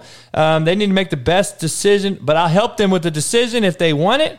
But if not, all right, it, it, it- you got to live in the bed you make, right? So Yeah, true. so uh, Cliff did some things that I found out about, man. And I'm just like, you don't go about your business that way, man. You you're making everything that I stand for look bad. And I said, I'm not letting you motherfuckers recruit here no more. And uh, he had a cat. What was what was your guys' running back coach, man, from Louisiana? He was a big nine recruiter on your staff. He's the one that Uh, kept Juluke. Yep, Juluke.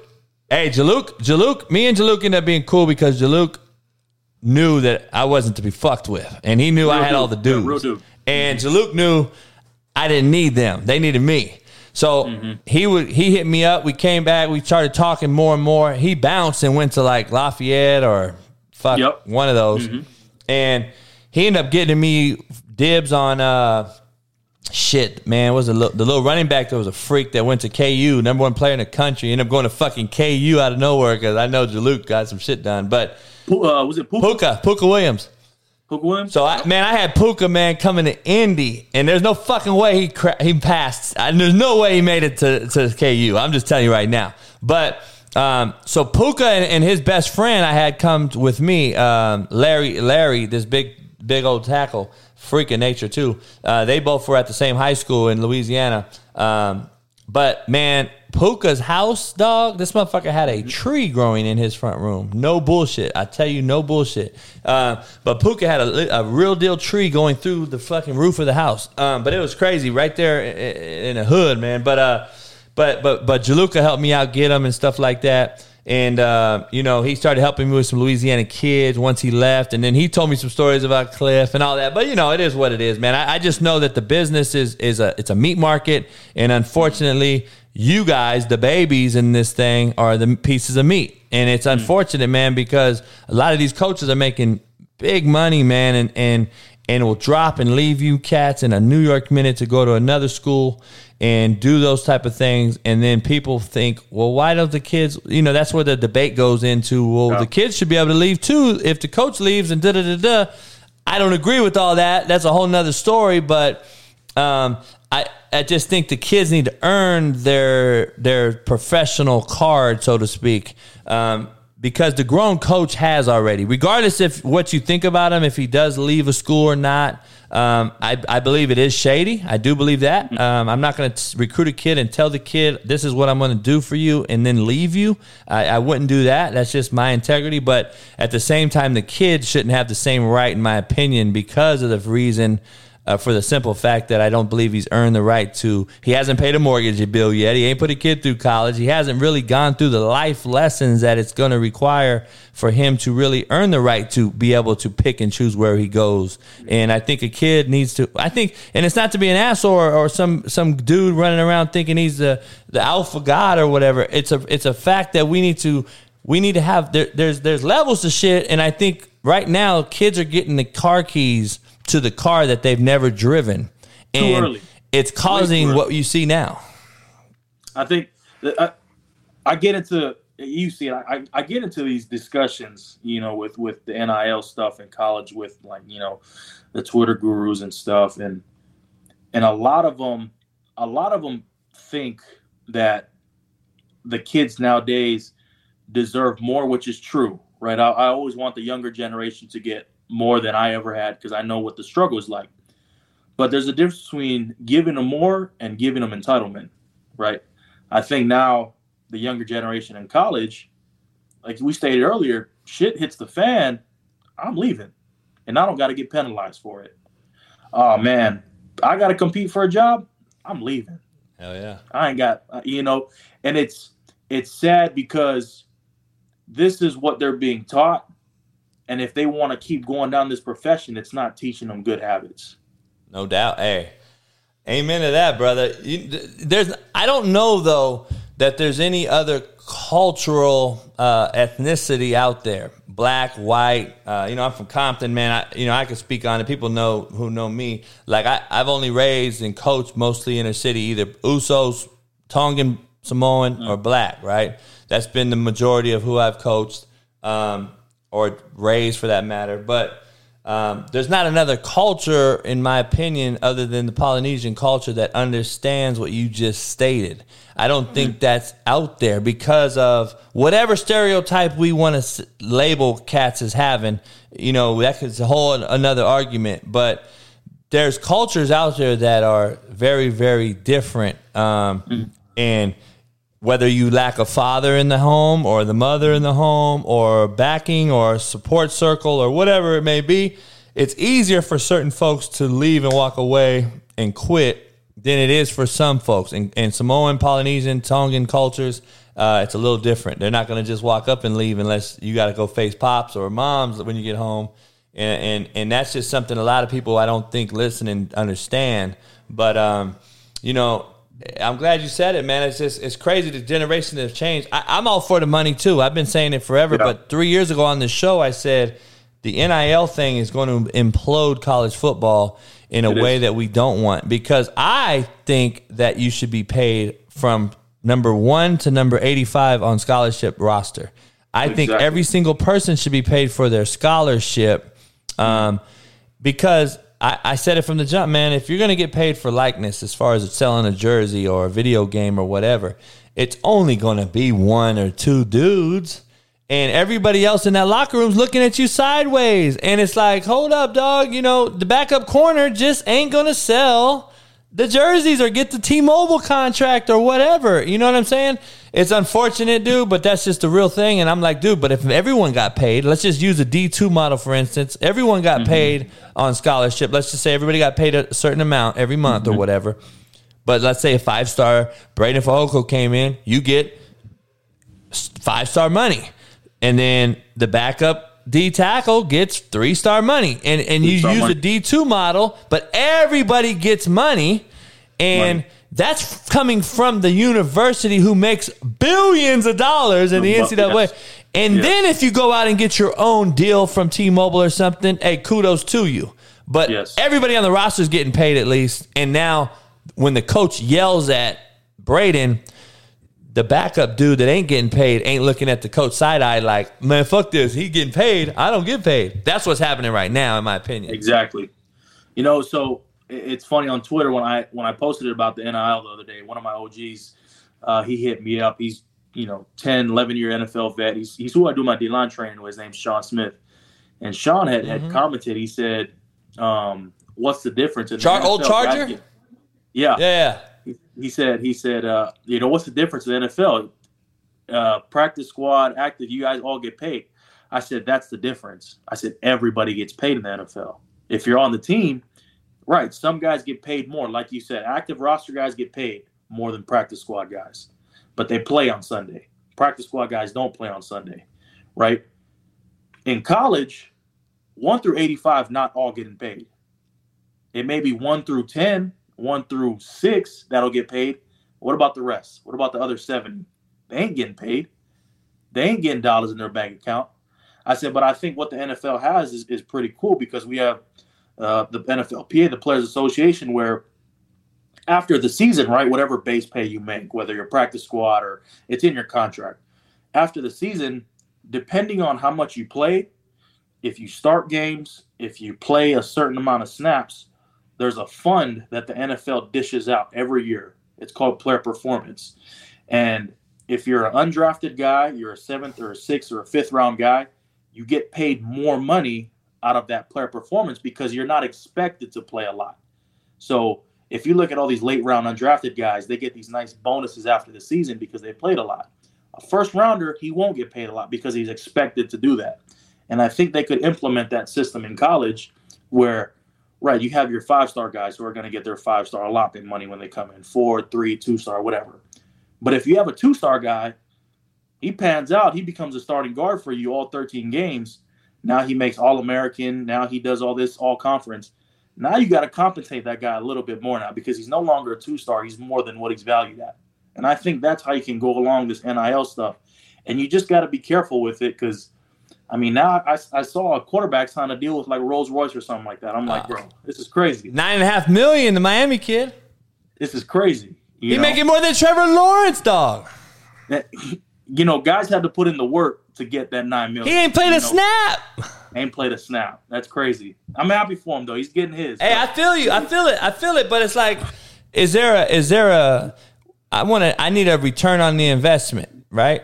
Exactly. And, and if there is none, i i- are these kids? It's going to blow up bigger when these kids. Let's just say one of my Usos that, that I coach. I went to school. with, His dad played with me at Compton College. He's the number one quarterback right now. Nico. He's going to Tennessee. He had an eight million dollar deal. And what if the the red shirt junior is just better, like right now? Like when he gets to camp, You gotta you gotta pay where the money's being. you got to play him. You have and you're setting him up for failure, in my opinion. And now, do you ever really get to your full potential, like DJ right now? Right? Uh, I don't. I don't know if you know Yona and all them uh, out here. You know all the uh, Yona and Mount Sac and all them. Um, grew up with all them dudes, but Okay. you know his his brothers. That's his son, DJ. Yeah, DJ. Yeah, yeah. And Big- and like big he has a ba- he has a down year last year, right? Everybody's down on him, but he balled when he came in and played for for Trevor, right? Because he had no pressure. No, No no pressure. So I try to tell folks, I'm like, dog, you guys have him as the Heisman tr- favorite, and and then him and, and Bryce came out same year. One was at Bosco, one was at Mater Dei. They came out, and then and then Bryce goes and balls at Alabama. He wins a Heisman. DJ now is looking at like, does that fuck with his psyche? Hell yeah, in my opinion. But you guys put him on this pedestal as a backup for fucking the Heisman Trophy, Trevor Lawrence when he just came in and was having fun around a loaded Clemson team where he could just boom, boom, boom, throw for 400 yards. You're talking how great he's going to be. Nah, the shit changes when you're the starter the next year, and and and pieces are changed too. Now you got less O line. Their O line was shitty that year. I mean, uh, so I hope I hope DJ and and and, and that whole his family's great family. I hope they he can bounce Great back family. and have a good year, man. But um, I, I kind of equate it to that, man. Like, are you setting this kid up for failure? Coming to Tennessee, making eight million dollars, da da da, and failure, and then what? Like, do you, do you get the money back? like you, you make a you make a huge point there, right? With there's a red shirt, there could be a red shirt junior that's a quarterback there, and that kid is developed. He's he's paid his dues on the bench. He's ready to go. He's ready to sling it. Then the true freshman gets in now, right? But everybody on the team knows the He starter ready. should be that red the- Yep. the red shirt junior. Yep. Everybody knows. Yep. But all of a sudden, first game of the season rolls around. Okay, the true freshman gets in. We kind of skimp our way with a win, 21-17. Yeah, yeah. we should have blown out. Week two, you win again, but it's still a little shaky. Week three, conference play rolls around, and it's like upset. Now you're two and one. Yep. You're out of the top 15. You're like, oh shit, like really, what's going on? But you gave the kid eight million dollars. You're not going. to You're not going to sit eight million dollars on the bench, and the kid knows it too. And that's the worst part about it. Yep. Is Yep. when players know they have more power than the people above them Oh. because of money and because of their account situation. And you you see it in the NFL a lot too, where you know guys are well deserved making money and, and they know that a coach can't talk to them a certain way. I'm a grown man. I make more money than you're not going to talk to me. You're not going to sit here and tell me what I need to do. I'm a pro. When these college and these 18, 19, 20 year old kids start thinking like that, that's when it starts getting dangerous. That's what I mean. It's already that way. It's, it's happening in high school because coaches allow it and they don't coach it. Like mm. you either coach it or allow it. Like you finish through the line, you start before the line. If you don't and mm. you allow it, you just set your whole team up for failure because you just allowed everything you just saw that was incorrect and you allowed it. And I believe it started 20 years ago. I believe it started to trickle and now it's become so bad it's just a snowball. It's rolling and there ain't no way to stop it until we, we gut it and restart it and rethink this whole process. Because right now, man, like you just said, it, it's uh it's gonna be hard to stop, man. Because I've I've I've known how it's been in the league. Like, oh shit, you ain't gonna tell me what to do, Bill Parcells. I make double your salary, like a to to talking to Bill Parcells. This is a legendary coach you're talking to. Legendary. But the issue is, there's a respect factor that's just been lost over in from between being enabled from your parents and entitled by your coaches, administrators, society. We've enabled and entitled these kids for for the last 20 years and I think now it's just like it's becoming so bad. Listen, how's Brandon Staley to play for? he's cool, man. You know, um, one thing I appreciate him is he's a football guy. Yeah, yeah. Uh, uh, he appreciates football at all three levels between the linemen, the mate skills, and the and, and the regular skills. Um, in team meetings, he always we, our team meetings are like 20, 30 minutes sometimes. They're supposed to be like five minutes, right? You know how it is. You go in, you get the, the agenda for the day, the practice schedule, Yeah. break out to position. But he'll get in team meetings and he'll break down an inside zone block between Corey Linsley and Matt Feiler, or he'll break down a, a edge rush between Rashawn Slater and Joey Bosa. And he talks about how this is relative to every part of our game. And I think that's one thing I really appreciate is I've gotten to learn more and appreciate the other positions on our football team instead of just defensive line play. As you You should. know, I- think you should learn every level. Like, you know, high school coaches, there's some good ones out there now. Don't get it wrong. There's some high school coaches out there, but, but when you get to college, even you come to my level, there's shit you're going to learn that you couldn't learn in high school. And then Hmm. I believe it should continue to go upward. You go to LSU, it should be the best. You go to the Hmm. NFL, you should even learn new shit, right? That's how I think it happens. A lot of coaches are in the positions they're in because of who they know, not what they know. But it is what Hmm. it is. I, uh, you know, that's just one of those good old boy networks that we're in. Um, are you have you guys bought into his fourth down philosophies? And if so, um, you know, because this is how I look at it. I, I heard um, your running back on Pat McAfee show. Because I go on Pat show a lot, and and, and uh, Yeah. who's your running back? What's his name? Uh, Eck, Austin Eck, Ekeler. Eck. So Eck came on and was like, "Look, everybody's talking shit about us not not kicking field goals and all this shit." He goes, "But what if I told you X, Y, and Z. This is how it is. And then so Pat was listening and it made sense. And I was like, exactly. But a coach knew already that's what it was, right? But everyone in the public that all these gurus, they don't know. But obviously he's telling you from Jump Street, listen, fuck the noise. We're going for it on fourth down. It is what it is. And the players didn't execute, didn't get the job done, and that's what it is, right? Boom. The coach always gets the he's the fall guy, regardless. But mm-hmm.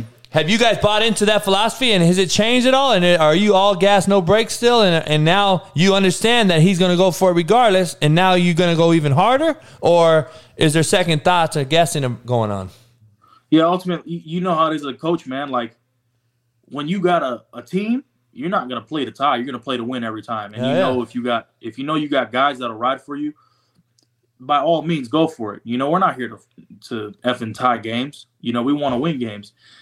Um, the Raiders game, it's interesting because, you know, we tie, both teams going to the playoffs, whoop de doo, right? Everybody wins. That's not how the game works. Hell no. Somebody's got to win, somebody's got to lose. Like that's just how it's got to be. It's second or it's third and eight, and we didn't stop them. They ran the ball down our throat. It's simple. We didn't get a, a, a freaking stop when we needed to, and they kicked the field goal and won. But when I see our coach going for it, and he tells us on the sideline, "Get your, you know, get your fucking helmets on, get ready to go." If we don't get it, like, hey, let's go. Like we know our offense is going to get it, but he has that much trust enough to go for it when we're backed up. You know, last game of the regular season, and we didn't get it on an inside duo, and we still went out there, held the Raiders to three and out into a field goal. Like that's a win for us. You know, they didn't they didn't score the very next. Like we had them to they didn't get a yard that next drive they came out, and so to us, when you have guys like Keenan, Jay Herb, Eck, you know, now we got Gerald Everett, Mike Williams, guys who are dogs. I'm gonna go for it every time. You know, because if you you know as a coach, you go for it, you score, you win the game. All of social media, all of ESPN is like, man, this is the new best thing. Look at you know Jason Brown. He is the guy they need. He's the guy. You miss it now. Everybody's looking at you like a clown. Yep. Oh, go to the hero. Mr. Analytics, you know, where's the analytics at? Like all these people that love to crunch numbers and all these analytic PFF guys, like, well, this is why they shouldn't have gone for it. Like, bro, it's football. You win some, you lose some. If not, you buckle up and play the next. Game. And I'm glad you said that, man, because I'm telling you, a lot of those people out there, we're such a soft society now, in my opinion, that the majority now would have been fine with a tie. That the majority never played football though. See what I'm saying? You, just, you you know you just can't do that. Hell like, you no. just can't do that. I'm stuff, glad. I'm know? glad I hear that from somebody your age, man. It really it it, it, it it gives me hope that we're not fucking fucked up yet. hey, how how's it playing alongside of uh, of state of uh, Bosa? Joey's an interesting dude, man. Uh, but he's a he's a really good dude. Um, he's when I first got into the league three years ago, and then now, one thing I've noticed about him is he's evolved more into helping others. And like, I mean, having Khalil now on the defensive line, Yeah, yeah. like watching them two, they not only help each other out, but like, man, they're helping out us. They're helping out Rashawn Slater.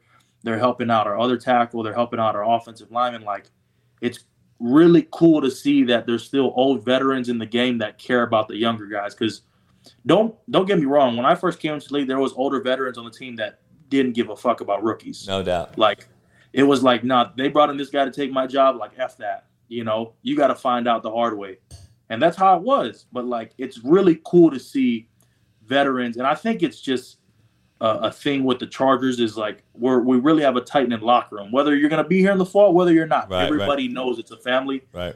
and it's just awesome to see that there's veterans that do care about the younger guys. No doubt, man. No doubt. Um, let me ask you this: You a tequila guy, a whiskey guy, a vodka guy, or just a fucking kava guy? Man, I, I, I my dad my dad's heavy into kava. He's he's a kavaholic. Hell yeah. Um, uh, some of my days at LSU was uh, was a lot of it was uh, a little dark liquor. Um, not a not a fan of it. Yeah, yeah. How I felt the next Yeah, day. Uh, but I'm a huge fan of Teremana. I, I, Are you? I, I like Teremana. You know, I got to support. I yeah, gotta yeah, yeah. No doubt. No doubt. Um, huge fan of. My girlfriend doesn't like tequila. She thinks it's it's like the worst thing ever created. She's a wine drinker. Okay. Um, but I'll have a, a sip every now and then. You know, especially after wins or or on the plane ride back home with the guys. It's just good. You know, just yeah. good camaraderie all Hell yeah, hell yeah. Hey, no doubt. Hey, man, I don't know if you know the Ongas, man, um, Tongans, but uh, Paul coached with me um, at Chaffey. His little brother, big or his little brother, but his big brother, uh, younger brother. But fuck, I think he played for the Vikings. He's with somebody now. Um, one of the Ongas is playing. Um, then the other brother played Arizona State, big tackle. Um, That motherfucker would bring in a whole barrel of kava after practice, and we're in their fucking staff meeting, and everybody's in there like, "What the fuck is this?" This was back in 08, dog. Like, and I'm like, "Fucking kava, man! I ain't had kava in fucking like ten years, right?" And then uh, this cat's brought back kava, and then so in Kansas, in Kansas, all the fucking players that I brought, I had like 20 Usos in the, in Kansas with me in the in the locker or in the dorms. And every motherfucker's eating, making kava and shit. I was just laughing. I'm like, good shit. I said, your root is fucked up. That shit's too strong. But, Too uh, strong. You ever uh you ever you ever eat any poly food? Oh yeah. Love it. I uh there's this place in Carson, and uh I mean What? I- which one is it? Is it like? Is it? Is it like L and L's? But it's called. uh I forgot the name of it. On one of my- 190th. I I don't even know that area by heart, and I'm gonna tell you why. Because a lot of my teammates tell me don't go down there. Oh yeah, yeah. there alone, just in the It- Carson yeah, area. it's in. The, it's in. It ain't that bad, but it's in. The, it's in the hood part of Carson. It's in the it's, it's in the hood part Yeah, for sure. For yeah, sure. yeah. Um, but it's crazy. Like when I went there, you know, there was some like OG sitting out in front of the shop and stuff. Uh, asked me who I was. I told them I played for the Chargers, and they all like, you know, they all welcomed me. They're all like, oh yeah, yeah, you know, go in. They hooked me up with a big ass plate. Walked out with like extra food for my teammates and stuff. So it was cool. It was cool. My, my my one of my Usos in the room, TJ. He said that I think he thinks it's Polly Grill off Carson Street. It probably might. That probably might be a poly grill. Yeah, yeah, yeah. Hey man, I, I what you got anything going right now? Like you give you give uh you got any like uh charities or anything you're doing or or uh, you want to drop any of your uh handles or anything and uh to everybody out here? Yep. Um, follow me on Twitter at BradenFoco4. Um, follow And it's on it's on the ticker below. Everybody's it's on the ticker. You guys make sure you follow him. Yes, sir. Follow me on Ins- Instagram as well at Louisianimal underscore ninety one. Um, shoot, just trying to just trying to be more more involved. Uh, you know, with the fans, more involved with you know people using my social media. I think it's a great tool uh, once you can learn to understand it and, and harvest it in a good way. So just trying to develop every day and uh, appreciate you for having me, JB. Man, I appreciate you, brother. We got to hook up, man, when you get out here. Heck yeah, heck yeah! I got to get you out of a charge game for sure. Hell yeah, no doubt. I'd, I'd love to, man. I'd love to come out and chop it up with you. Always appreciate you. All right, Ooze, be safe. Already appreciate Later. you. Man, great, great conversation. Great conversation. Man, it's back to back. Uh, Joe Accord dropped a hundred a C note, man, as we call it in the hood. Appreciate you, Joe Accord, for dropping that. Couldn't couldn't appreciate you while I was on the call there, but uh, appreciate you. Man, listen, we're back to back today. We're star studded here today on the show. So, um, uh, Mr. Dan Dakich is to join us here. He he uh, right away. So stay tuned. The show is just getting going. Mr. Dakich, how you doing, brother? Can you hear me? Uh, You're muted, I think. Hey, you're like you're like me with technology. I'm the same way. Nah, I don't hear you. Nuh-uh. Nope. You might just restart it, maybe. I don't know.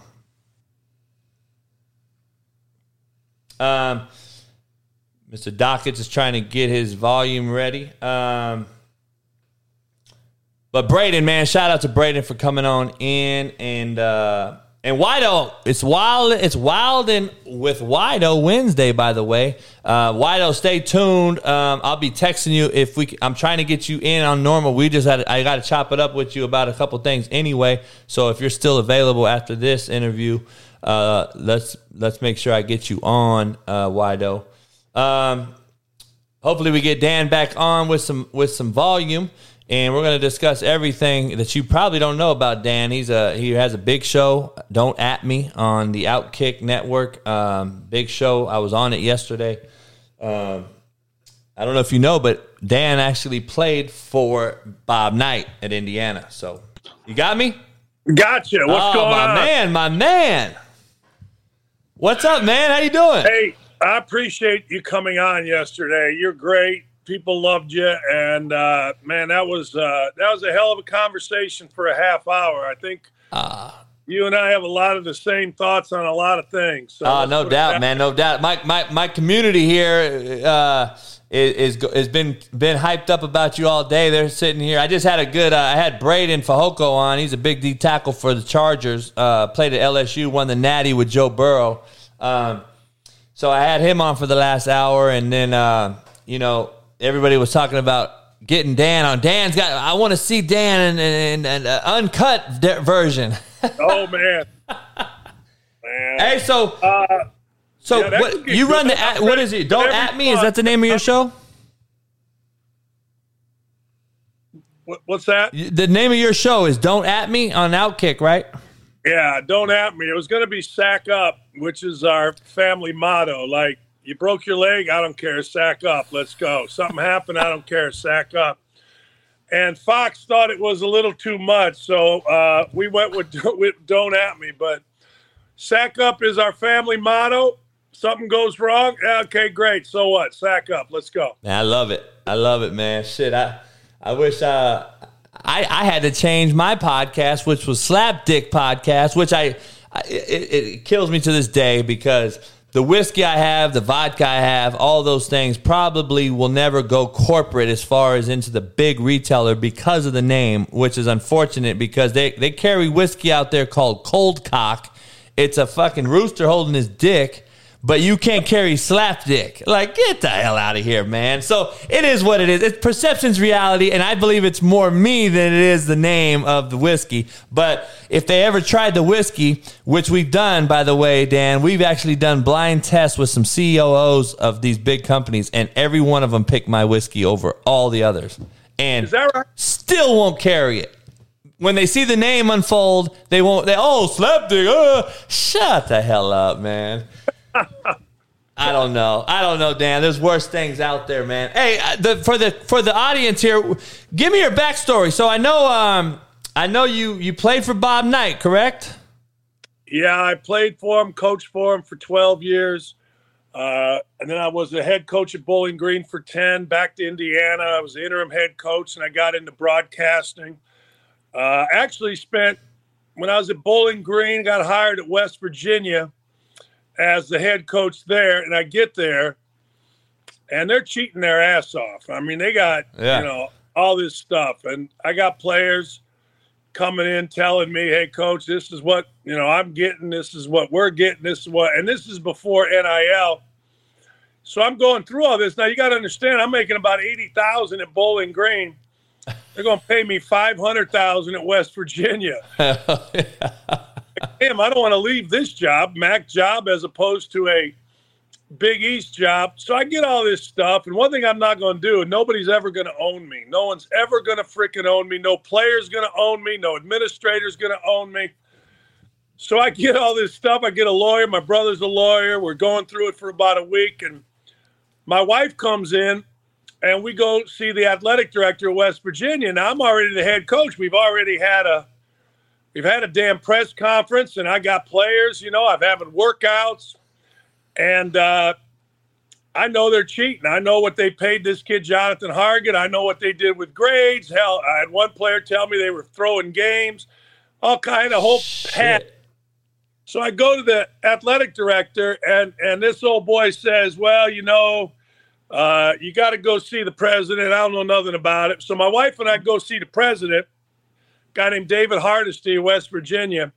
And coach, he's got one of these. We call it the Bear Bryant office. When Bear Bryant was the head coach, his office was set up so that his chair and his desk were up here, and you were sitting in a couch way the hell down here, right? Oh yeah.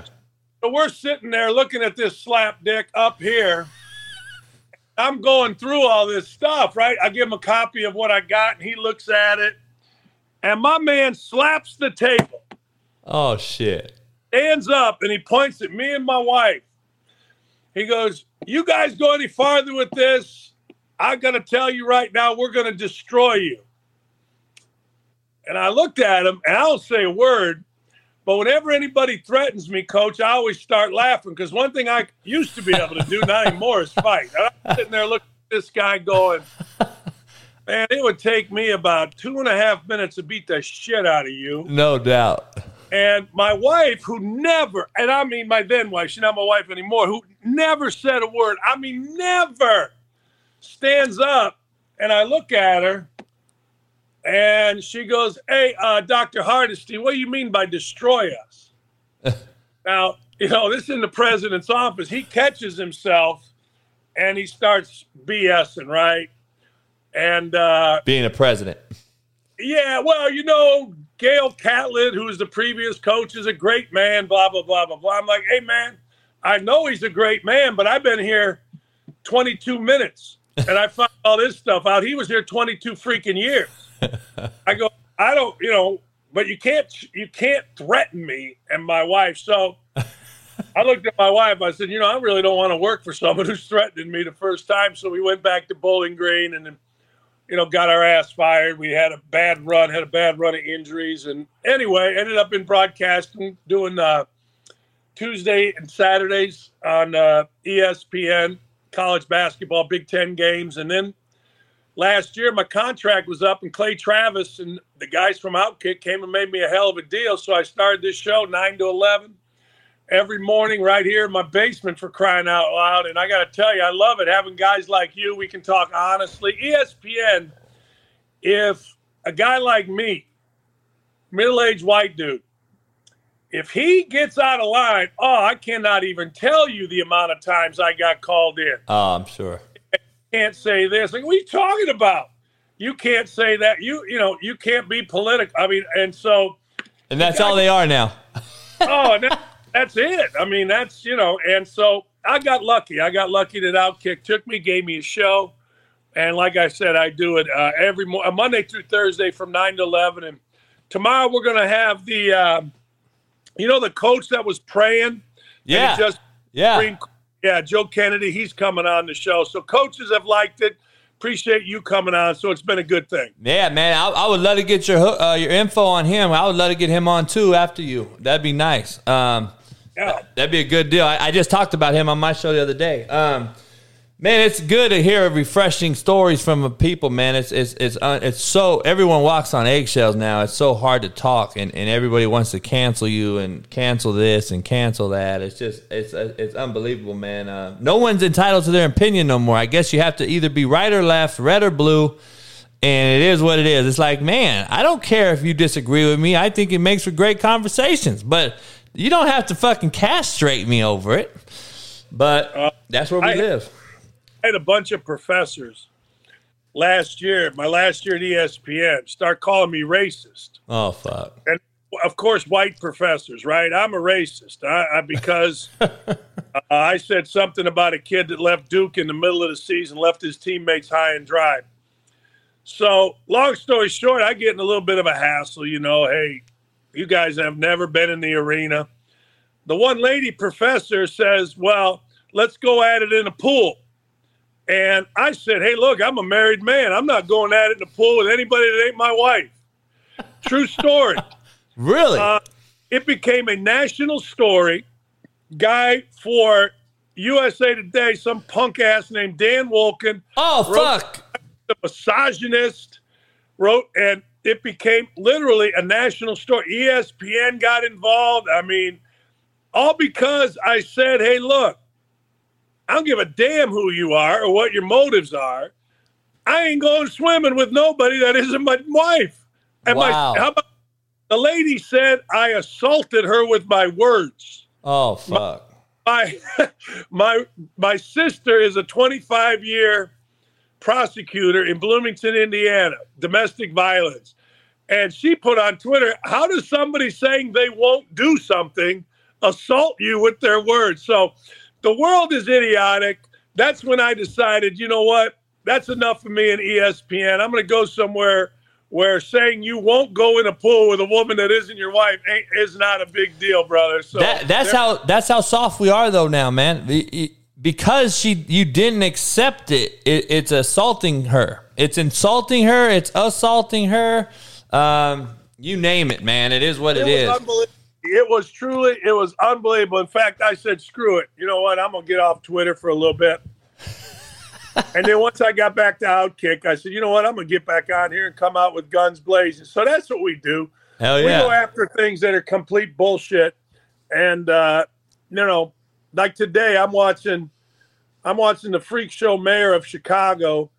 She last week goes on stage and says, fuck Clarence uh, Thomas. Oh yeah, yeah. And, uh, you know, let's go out with our guns blazing. And then today, she comes out and gives a lecture. Yesterday, she comes out and gives a lecture on how we should be more civil to each other. Totally full of shit. I grew up outside of Chicago in Gary, Indiana. I know, Uh oh. and I got you. There you go. There you go. Uh, there you go. So, yeah, man, that's what we do, and it's fun to do. Hey, love Gary. Gary is uh is the is the Compton of the of the Midwest, and uh, I know all about Gary. I know all about Gary, and uh, it had to be had to be uh, different growing up in Gary, and especially in your era. Like, so was it similar? Basic how the country was. Um, was it similar to my growing up? So in Compton in the in the in the eighties, um, it it turned. It was all black. I'm the only white guy. Um, when when did Gary turn? Um, when did Um, Gary turn? Gary was always a melting pot city. My father was a uh, my father was a principal at a public high school in Gary. In fact, we got our house. You know what a Molotov cocktail is? Oh yeah. We got a guy that my father threw out of school. He threw a Molotov cocktail, started our house on fire. Wow. Uh, but I was a kid. Wow. Which you're like, damn, like you know that's some Beirut shit right there, right? You see guys flying, flying Middle around. East. Yeah, yeah. Uh, but no, and when I grew up, it was great, man. I mean, one thing that was awesome was, you know, as a basketball player, particularly a white kid in that area, I'd go.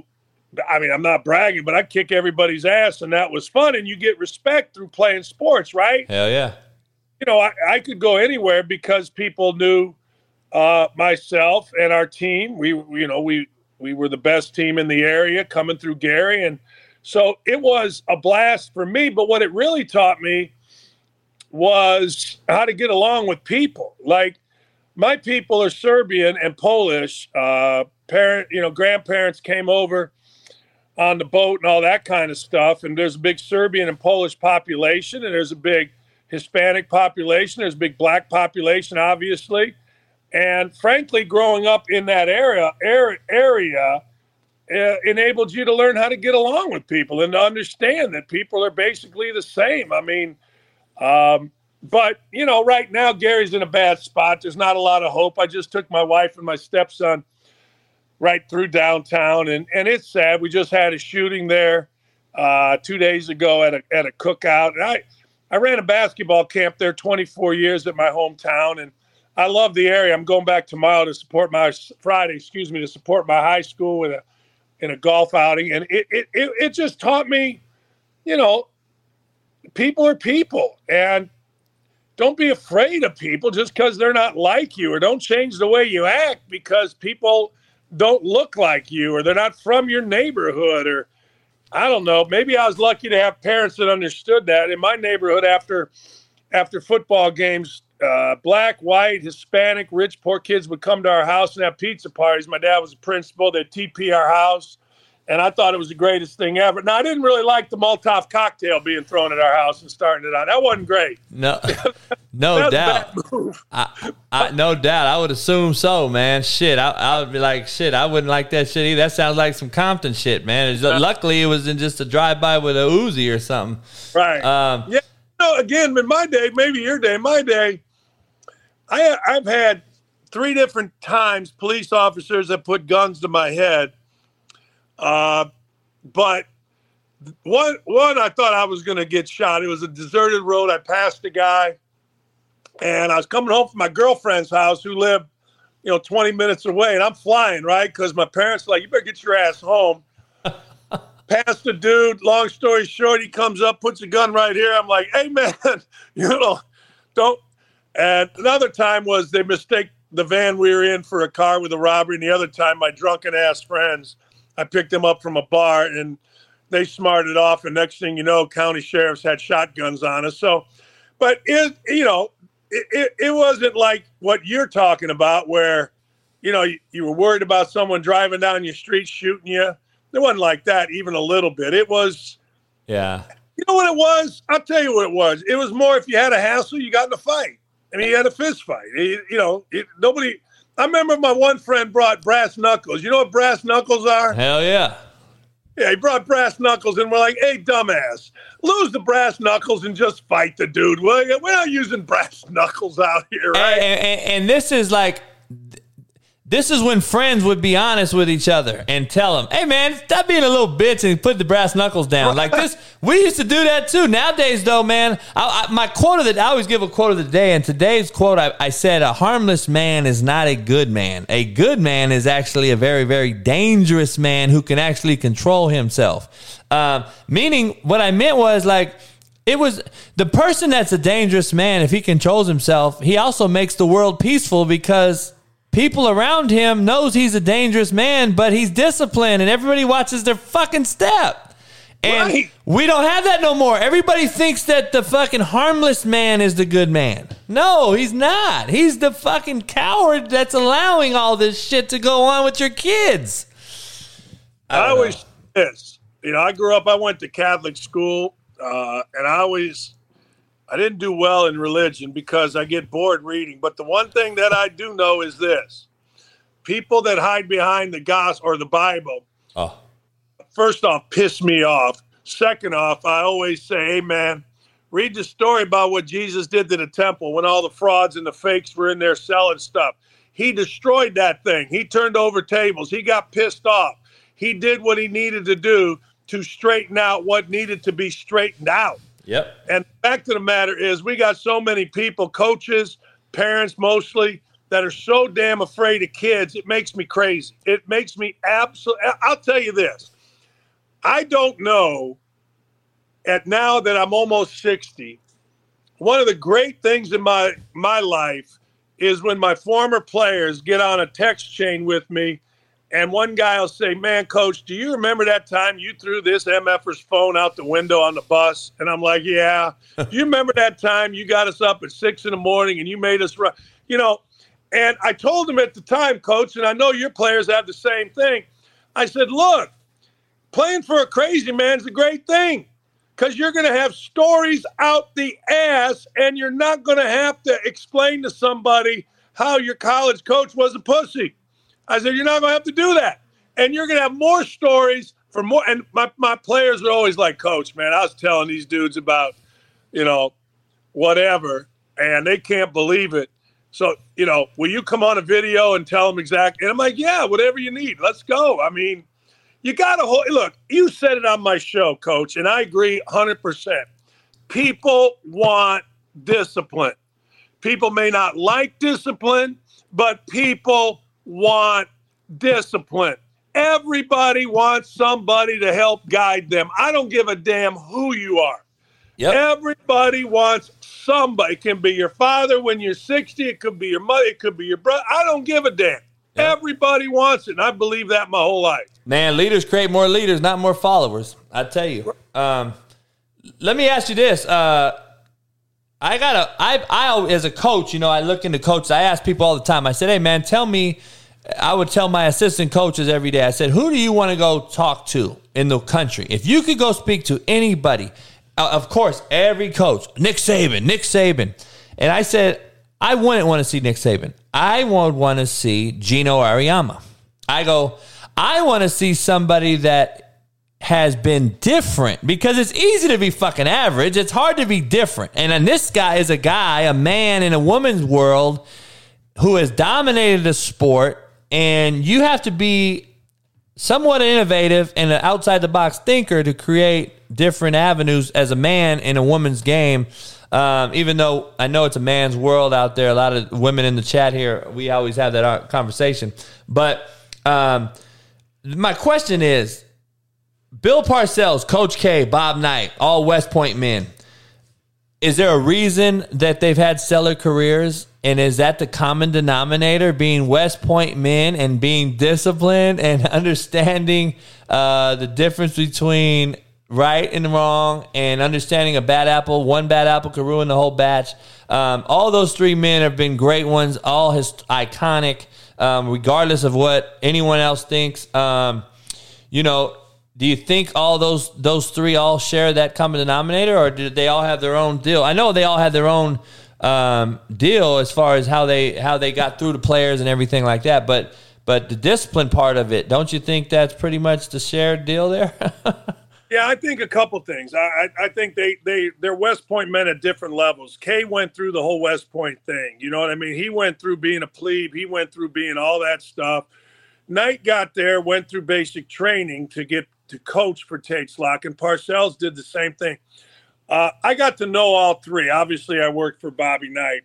They're all very, very similar in that they can really break things down in a common sense way the discipline part of it that each of them have is also what you're talking about coach very very very similar there is a saying you know what what is uh, coaching well what is discipline well they all say the same thing doing what needs to be done and doing it that way all the time. You know not sometime. You know winning is not a sometime thing. Winning is an all the time thing. All the time. And, yeah and it doesn't matter if i'm in the dorm room and you know i'm sneaking a pizza and i'm a fat guy that isn't supposed to have a pizza or i'm smoking weed or i'm not going to class or whatever the hell it is.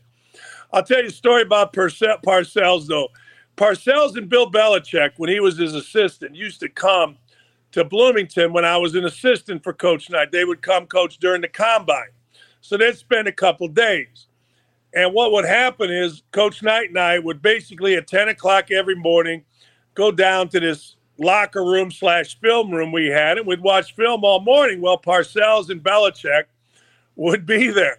Coach, I got to get you. I got to get you a mental picture of this. So Parcells weighed about 300 pounds, whatever the hell it is, right? Belichick was a young guy with the feathered hair. Well, around I don't know noon, one o'clock, everybody was going to lunch, and Parcells said, "No, I don't want to go to lunch. I want to work out." And he said, Hey, Danny, hang out with me. I said, Great, man. Bill Parcells, right? Coach, I'm telling you, my man, so Knight and Belichick leave. Parcells puts on these. You remember bike shorts? Bike shorts? short. Oh, I'm about to say the bike shorts. Your nuts are showing. Yes. My man puts on some bike shorts and this t-shirt from IU, and he got bigger tits than Raquel Welch back in the day, man. You know what I'm saying? My, ah. listen to this, coach. So my man, you know what a Schwinn Aerodyne bike is? You Hell pedal- yeah. Hell yeah. So that's what we got.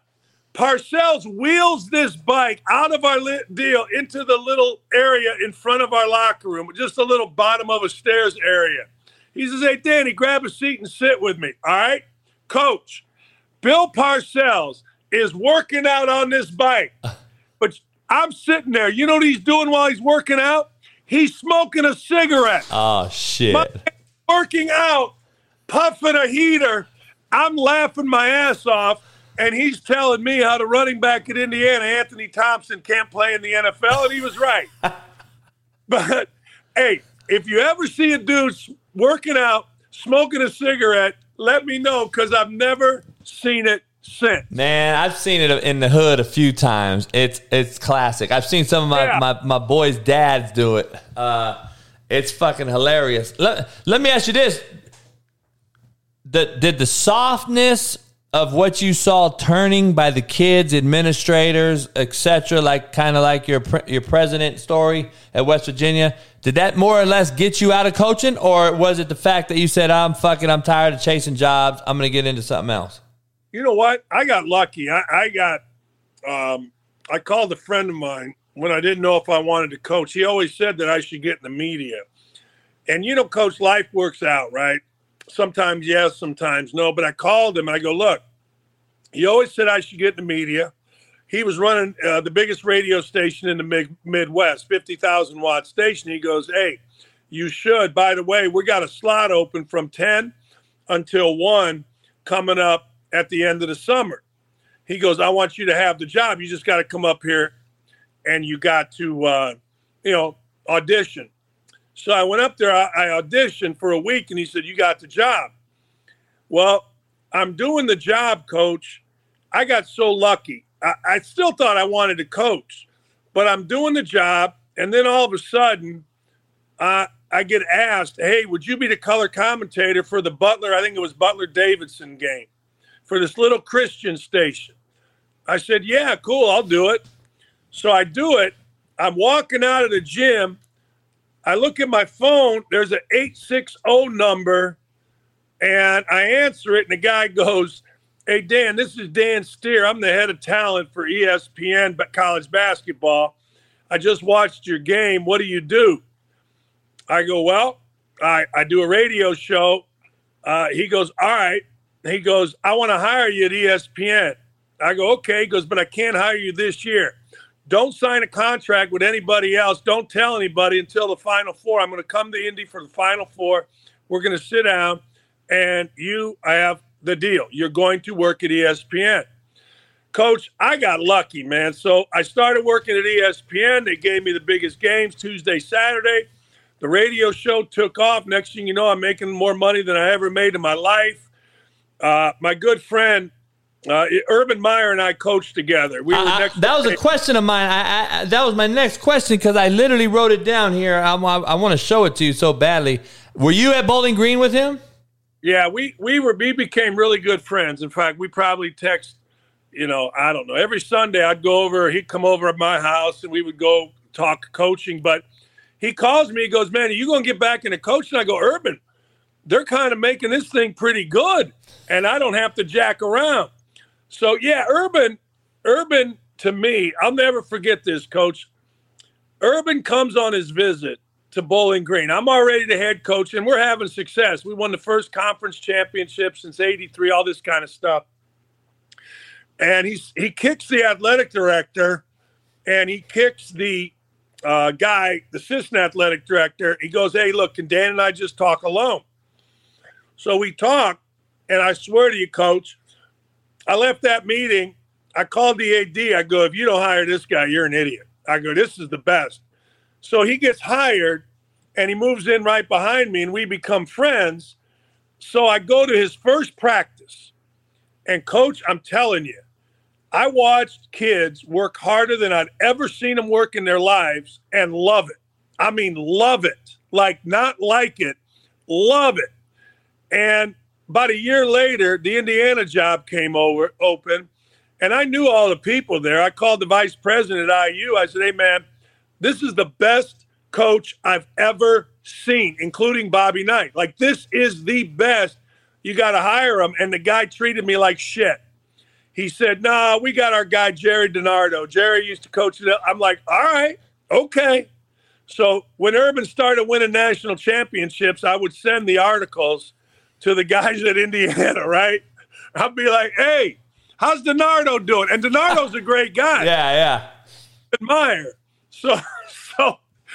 Hey, I, I tell people all the time. I used to I used to deal with Urban when I was coaching. He was he was at Bowling Green actually, and then uh, we would talk offense when he'd come recruit California JUCOs, and uh, then when he got the Utah job, um, we would talk frequently as well in the recruiting business. But um, yeah, I always say, man, I, I, I, put him right there with Saban and, and Pete Carroll. Those three are the best college football coaches in my era, uh, period. Um, and I think Urban wins every time, everywhere he goes. I mean, it is it is what it is. But you know, everyone has their own fucking uh, outlook on everything. So you know, let me ask you something, man. I want to get into something before I get you out of here. What What's your take on this fucking Deshaun Watson deal? Let me give you my take. I don't know if you've heard my take. It's pretty controversial. Um, it, it got out there. I got a source that, that knows him and uh, and some a couple guys. Basically, they told me the motherfucker has a micro penis. So the micro penis thing is a big deal to me. This is why, coach. I think that there are such things as the president of West Virginia who just fucking sat there and pounded the table on you, who sat above you because he has a thing we call small dick syndrome. and small dick syndrome people are inferior to uh, people like us. And that's why they want to sit above us on a fucking pedestal, right? Well, it makes perfect sense when I heard it. I had to say it on my show. And I'm like, I got a daughter, coach. So I got a daughter, and I'm like, when you recruit like you and I have forever and coach and been around, you kind of start to become a judgment of character. You can you can look at things and see things and and uh I, I just see through the motherfucker. I see bullshit every time he speaks. And I'm like, okay, he may not be a rapist, and use the R word. That's probably why he's not in jail because no woman has used that word. But there are such things as groomers and uh, and predators and other things. And I just, I Marcellus Wiley, good friend of mine, we grew up together. He's going to be on the show next week. On, on he's on Fox. You know, uh, speak for yourself. Oh, yeah. And he, he, he, he, me and him have the same ideologies as, as you do, and we're like, we're like, dude, you don't have hundred women, sixty nine women, seventy women, whatever it is. Um, but now that you have a small dick syndrome and a and a and a, and a micro penis, it makes fucking perfect sense, right? Because that fucks with your psyche, don't it? But they Hey, trade Baker Mayfield. They traded him today, coach. Huh? They traded Baker today. What's happening? I think this. I think that uh, I don't disagree with any of what you said. I don't know, but I know this. When's the last time you got a massage and you made the masseuse cry? When's the last time you got a massage and you had to bring a, a non disclosure agreement? Hey, look, I'm going to go get a massage, but hold on. Here's a non fucking disclosure agreement. Are you out of your mind? Now, coach, Like- hold on. Now, let me stop you. Do you think this is my new new fucking theory here? Do you think the non-disclosure is because they don't Oh. release he has a micro penis? I'm telling you now, that could be something going on now. Uh, yeah, I don't know. I, I'm, I'm not gonna lie to you, Coach. I I was waiting for your what you thought, but I didn't see that one coming. I ain't gonna lie. I did not see the micro penis. Coach, hey, coach, I'm gonna be honest. I got women in the chat here, and they actually showed video. They pulled, they went and pulled up pictures and video, and I'm like, hey, man, looks like a damn. It looks like a, a vagina to me. I'm just be honest with you. It looks like a fat monkey. It looks like a vagina. All the women are like, hey, there's no, I don't see nothing. Hold on. So let me let me flip the script on you. So because you're saying he has a micro penis, what does that have to do with these women saying that he did whatever that he did with them. So he's a he's got low peer he's got very very low self esteem, and I think it's fucks with his psyche. So what happens when you are these type of people? One of the girls in the chat here is actually a social worker. What happens when you have these? And I've actually coached kids like this. What happens is, coach, you get these uh, you got this you get this ailment, and what happens is you have to find the one that um, accepts you. And so what you do is you you strengthen numbers, coach. You're fucking bringing them all in. You're bringing them all in to see which one is actually okay with your little wee wee. And and you know I don't know how we got on this conversation, coach, but goddamn it, the, hey, I, it makes perfect sense to me why he's had so many, and why are they in a fucking desolate hotel room somewhere, and why are they not just you're fucking worth a hundred million dollars, and you're Deshaun Watson, good looking brother uh, uh, you, I'm sure you can get some pussy anywhere you want to go. And why is it such a difficult task uh, when it comes to this massage therapy thing? I just don't see it. Um, and, and, and, it blows my mind when the people, I got friends of mine defending this fucking predator weird fuck. And I'm just like, hold up, man. You're defending a dude because A, you either don't have a daughter or B, um, you're putting it on this whole, well, Ben Roethlisberger, look at what happened there. And I said, listen, man, you, you guys, we got to stop with the whole black and white thing. I said, wrong is wrong. And idiots come in all shapes, sizes, and fucking colors. And I said, I sit there and tell these cats every day, um, dude, the dude is a predator. Look at him. Like, I'm just telling you, I've been around this shit too long. I'm like, there's no fucking way this dude didn't do something. Now, he may not have been a illegal felon rape, uh, use that horrible word, but he, he's done something to where, okay, you know, you don't have 70 fucking masseuses. I don't give a shit where you are. I'm going to fucking just chill with one. I, I, am good with one. And, and, and, coach, nobody brings this up though. When you're in the NFL or in the NBA or Major League, and I, and I had a cup of tea and all that, do you know that the most requ- the most requested masseuse in the NFL are men? Because they're actually the ones getting it out of you and getting your muscles actually worked out. Why hasn't a man ever been contacted by Deshaun Watson in an NFL locker room where they actually do the work? Like, why is it a fucking hotel room with with with fucking Instagram models? Like, get the fuck out of here, man. Uh, I don't know, coach. I think it weighs on his psyche um, having a small dick. I, I don't know. I mean, hey, I wouldn't know. I, I hear you. I'm the same way. I, I, like you. I mean, I wouldn't know about that. Hell, I got the other problem. You know hey, hey, hey, this is the thing too, Coach. I tell everybody, everybody wants to talk about Google. I said, well, fucking, if you Google me, I got a 12 inch dick around, and I'm worth a hundred million dollars. Hey, that's exactly right. If you know what, if I when I I got divorced and when I was on a, if I should have gone on a dating site, that's what I would have put. That's it. That's it. hey, people, I can't help you. It's just who I am. That's all I can say. That's it. Don't, don't hurt you. Don't throw your back out trying to lift it up. Uh, hey, what's your take? What's your take on the Brittney Griner deal? I have my own take, but like my whole thing is real short and sweet. Don't do the crime if you can't do the time. I don't know. Uh, I guess LeBron takes a lot of uh, heat because apparently today they've all came out and said if it was LeBron James, he would have already been back home.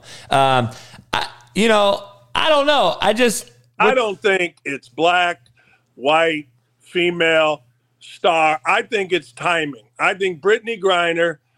At first, I'm like, look, you did a dumbass thing. You're gonna you're gonna have to pay. But now we're five months in. Did you know this?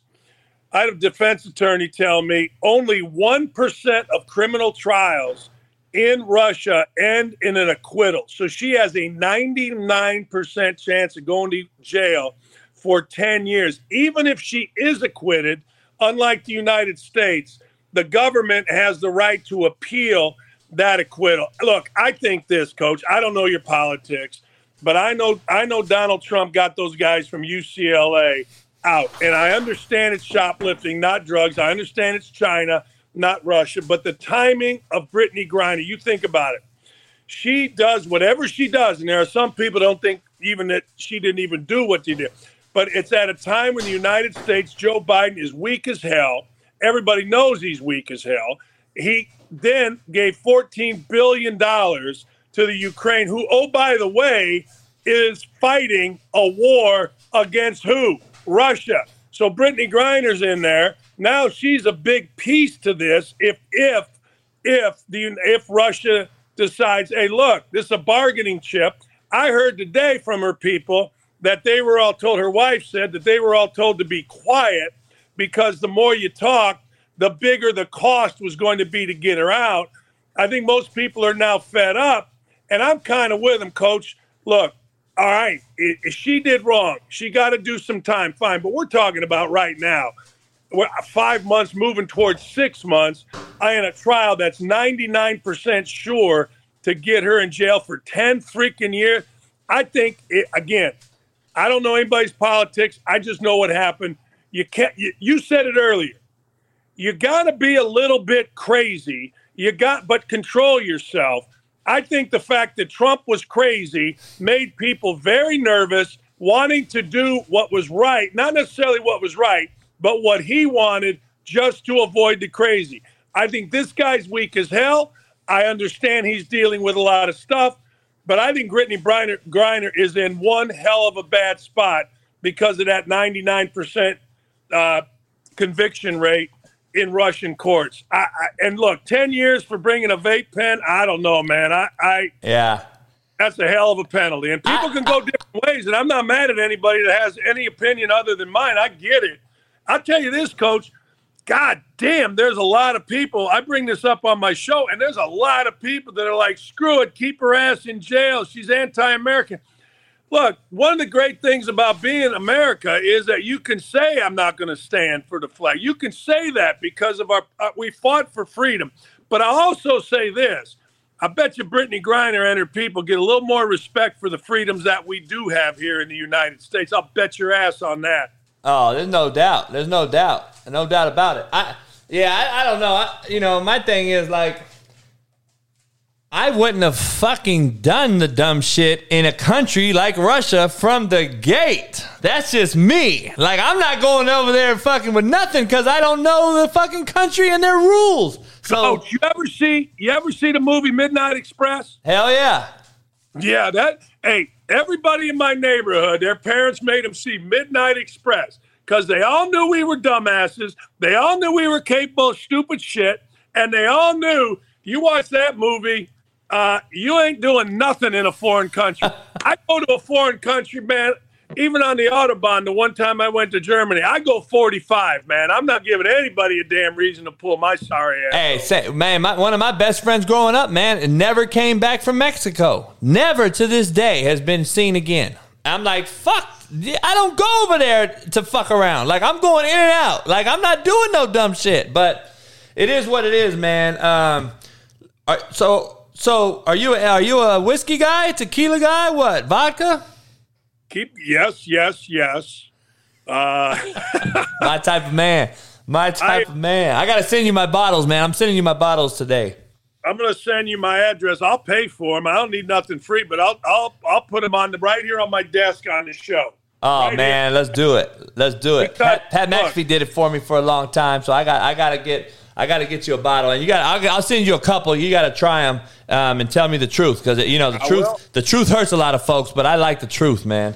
Um, Pat Mack lives right down the street. He lives in one of them big ass houses. Right oh man, I know it's unbelievable. Told me that he is a funny dude, and I love that man. We're Oh, pretty yeah. good. Awesome. Oh yeah. Oh, you, so you live right? You, you are you in? Na- you're outside of Naptown too? I'm right in Indy. Yeah, I live in the city. Uh, I, I mean, not I don't live downtown, but our address. is, Yeah, uh, yeah. Indy. Pat lives. Pat lives in a. It's kind of a cool. It's on the corner on 79th Street. Uh, he, you know, there's a famous radio show, Bob and Tom. They've been on for years, all across the country, and he lives in like I call it the commune. He's got a house here. Uh, Bob's got a, or Tom, I don't know, whichever one, got a house here. They got this whole area, and uh, Big Lake.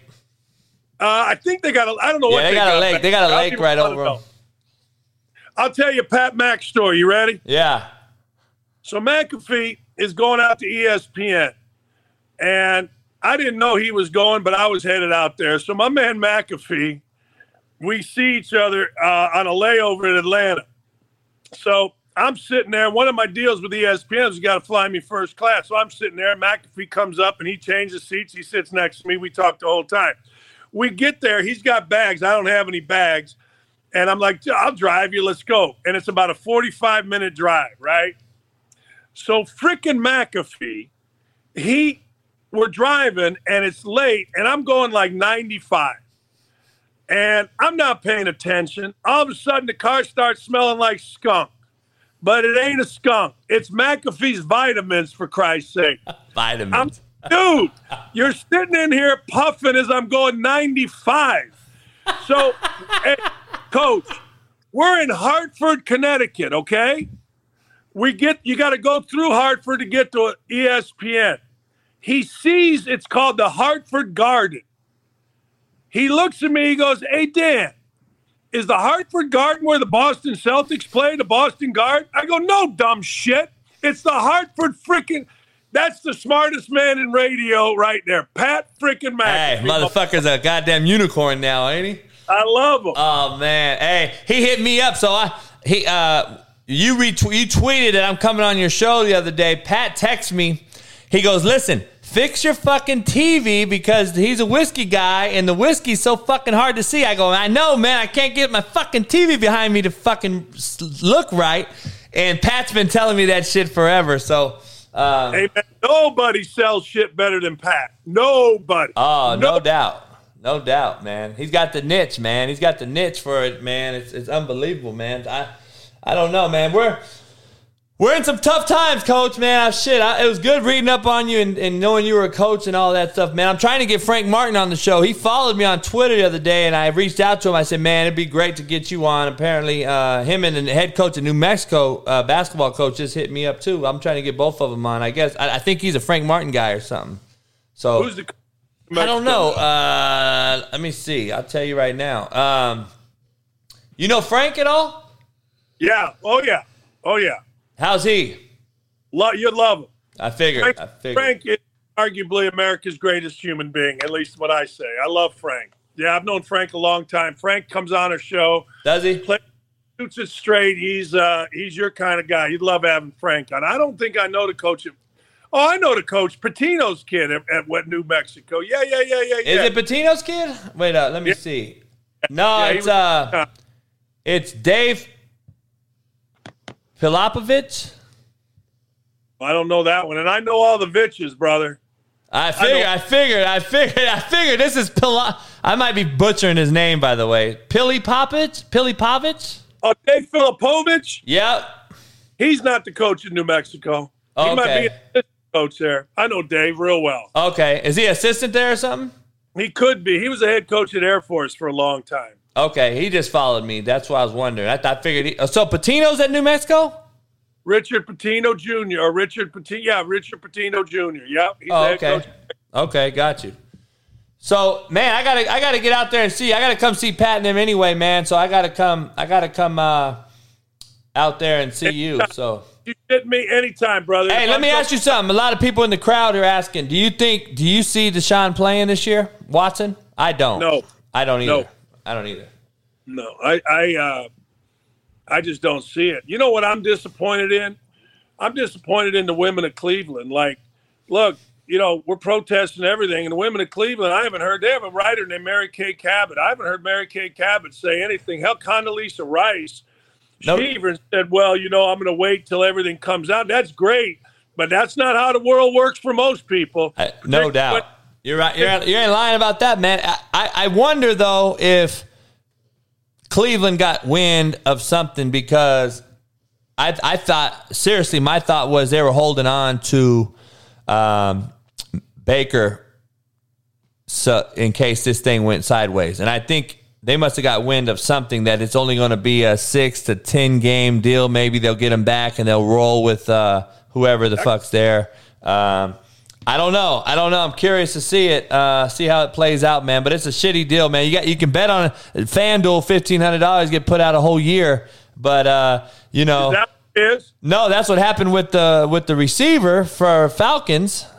Um, Oh, oh yeah, yeah, Ridley. That was look. I understand they don't want betting, but But that's just bullshit. Oh. Calvin Ridley putting a, a parlay out on an off day when he's not playing.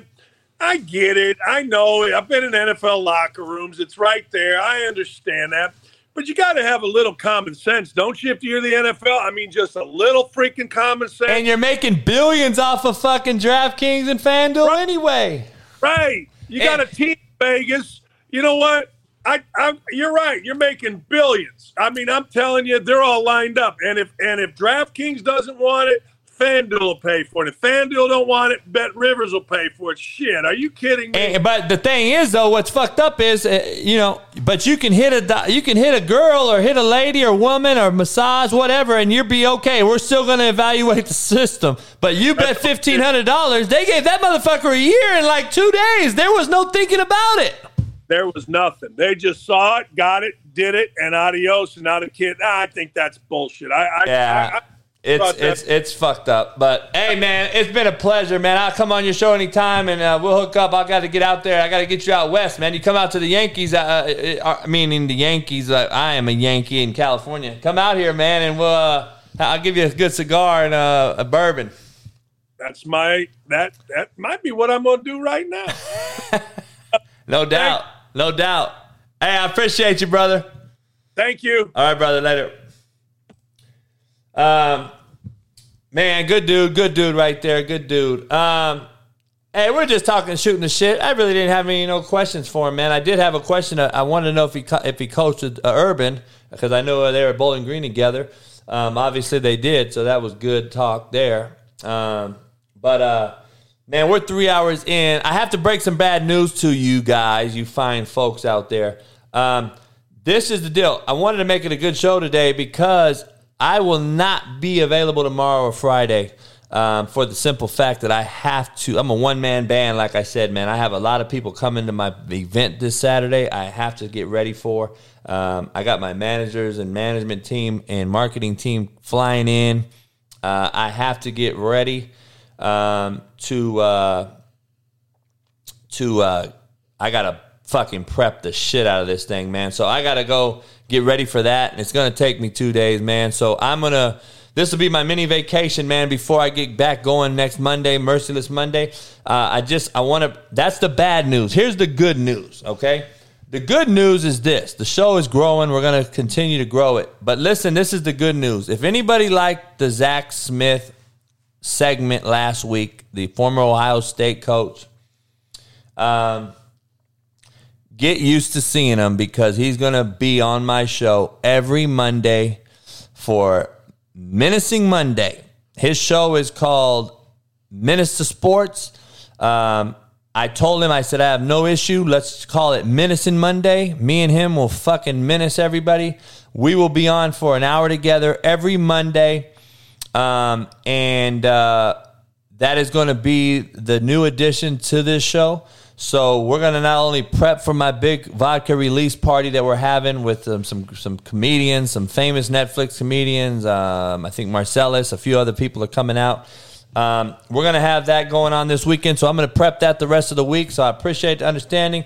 But Zach Smith will be on every Monday, Menacing Monday, um, for that, um, and uh, it'll be uh, it'll be great. It'll be some great segments there, and then we'll continue to have people like uh, Dan on and uh, and Breiden, man, and uh, good people like that. So appreciate everybody. And then I haven't forgotten anything about it. I told you I don't commit to something that I'm not going to do it. So as long as uh, Wido and, and Hector are still all in, um, I'm gonna still we're gonna still do the Wild and Wednesdays uh, with Wido and Hector. We're gonna do uh, betting on Friday. So I'll have to call Hector and, and, and Wido, let them know we'll be back on next week, Wido, next Friday and Wednesday, uh, Wido and Hector, and then uh, we'll get that going. So um, appreciate everybody coming in, man. And I'm going to get out of here, get this show uploaded, and uh, get ready to get this whole house ready to go for this party. And uh, got to go get people from the airport and etc. So much love. I'll see you back on Monday, 1 p.m. Pacific, Menacing Monday with Zach Smith, and we're going to talk all things real. And uh, appreciate you guys, and I will see you guys um, on Monday. Appreciate. See you guys then. Peace.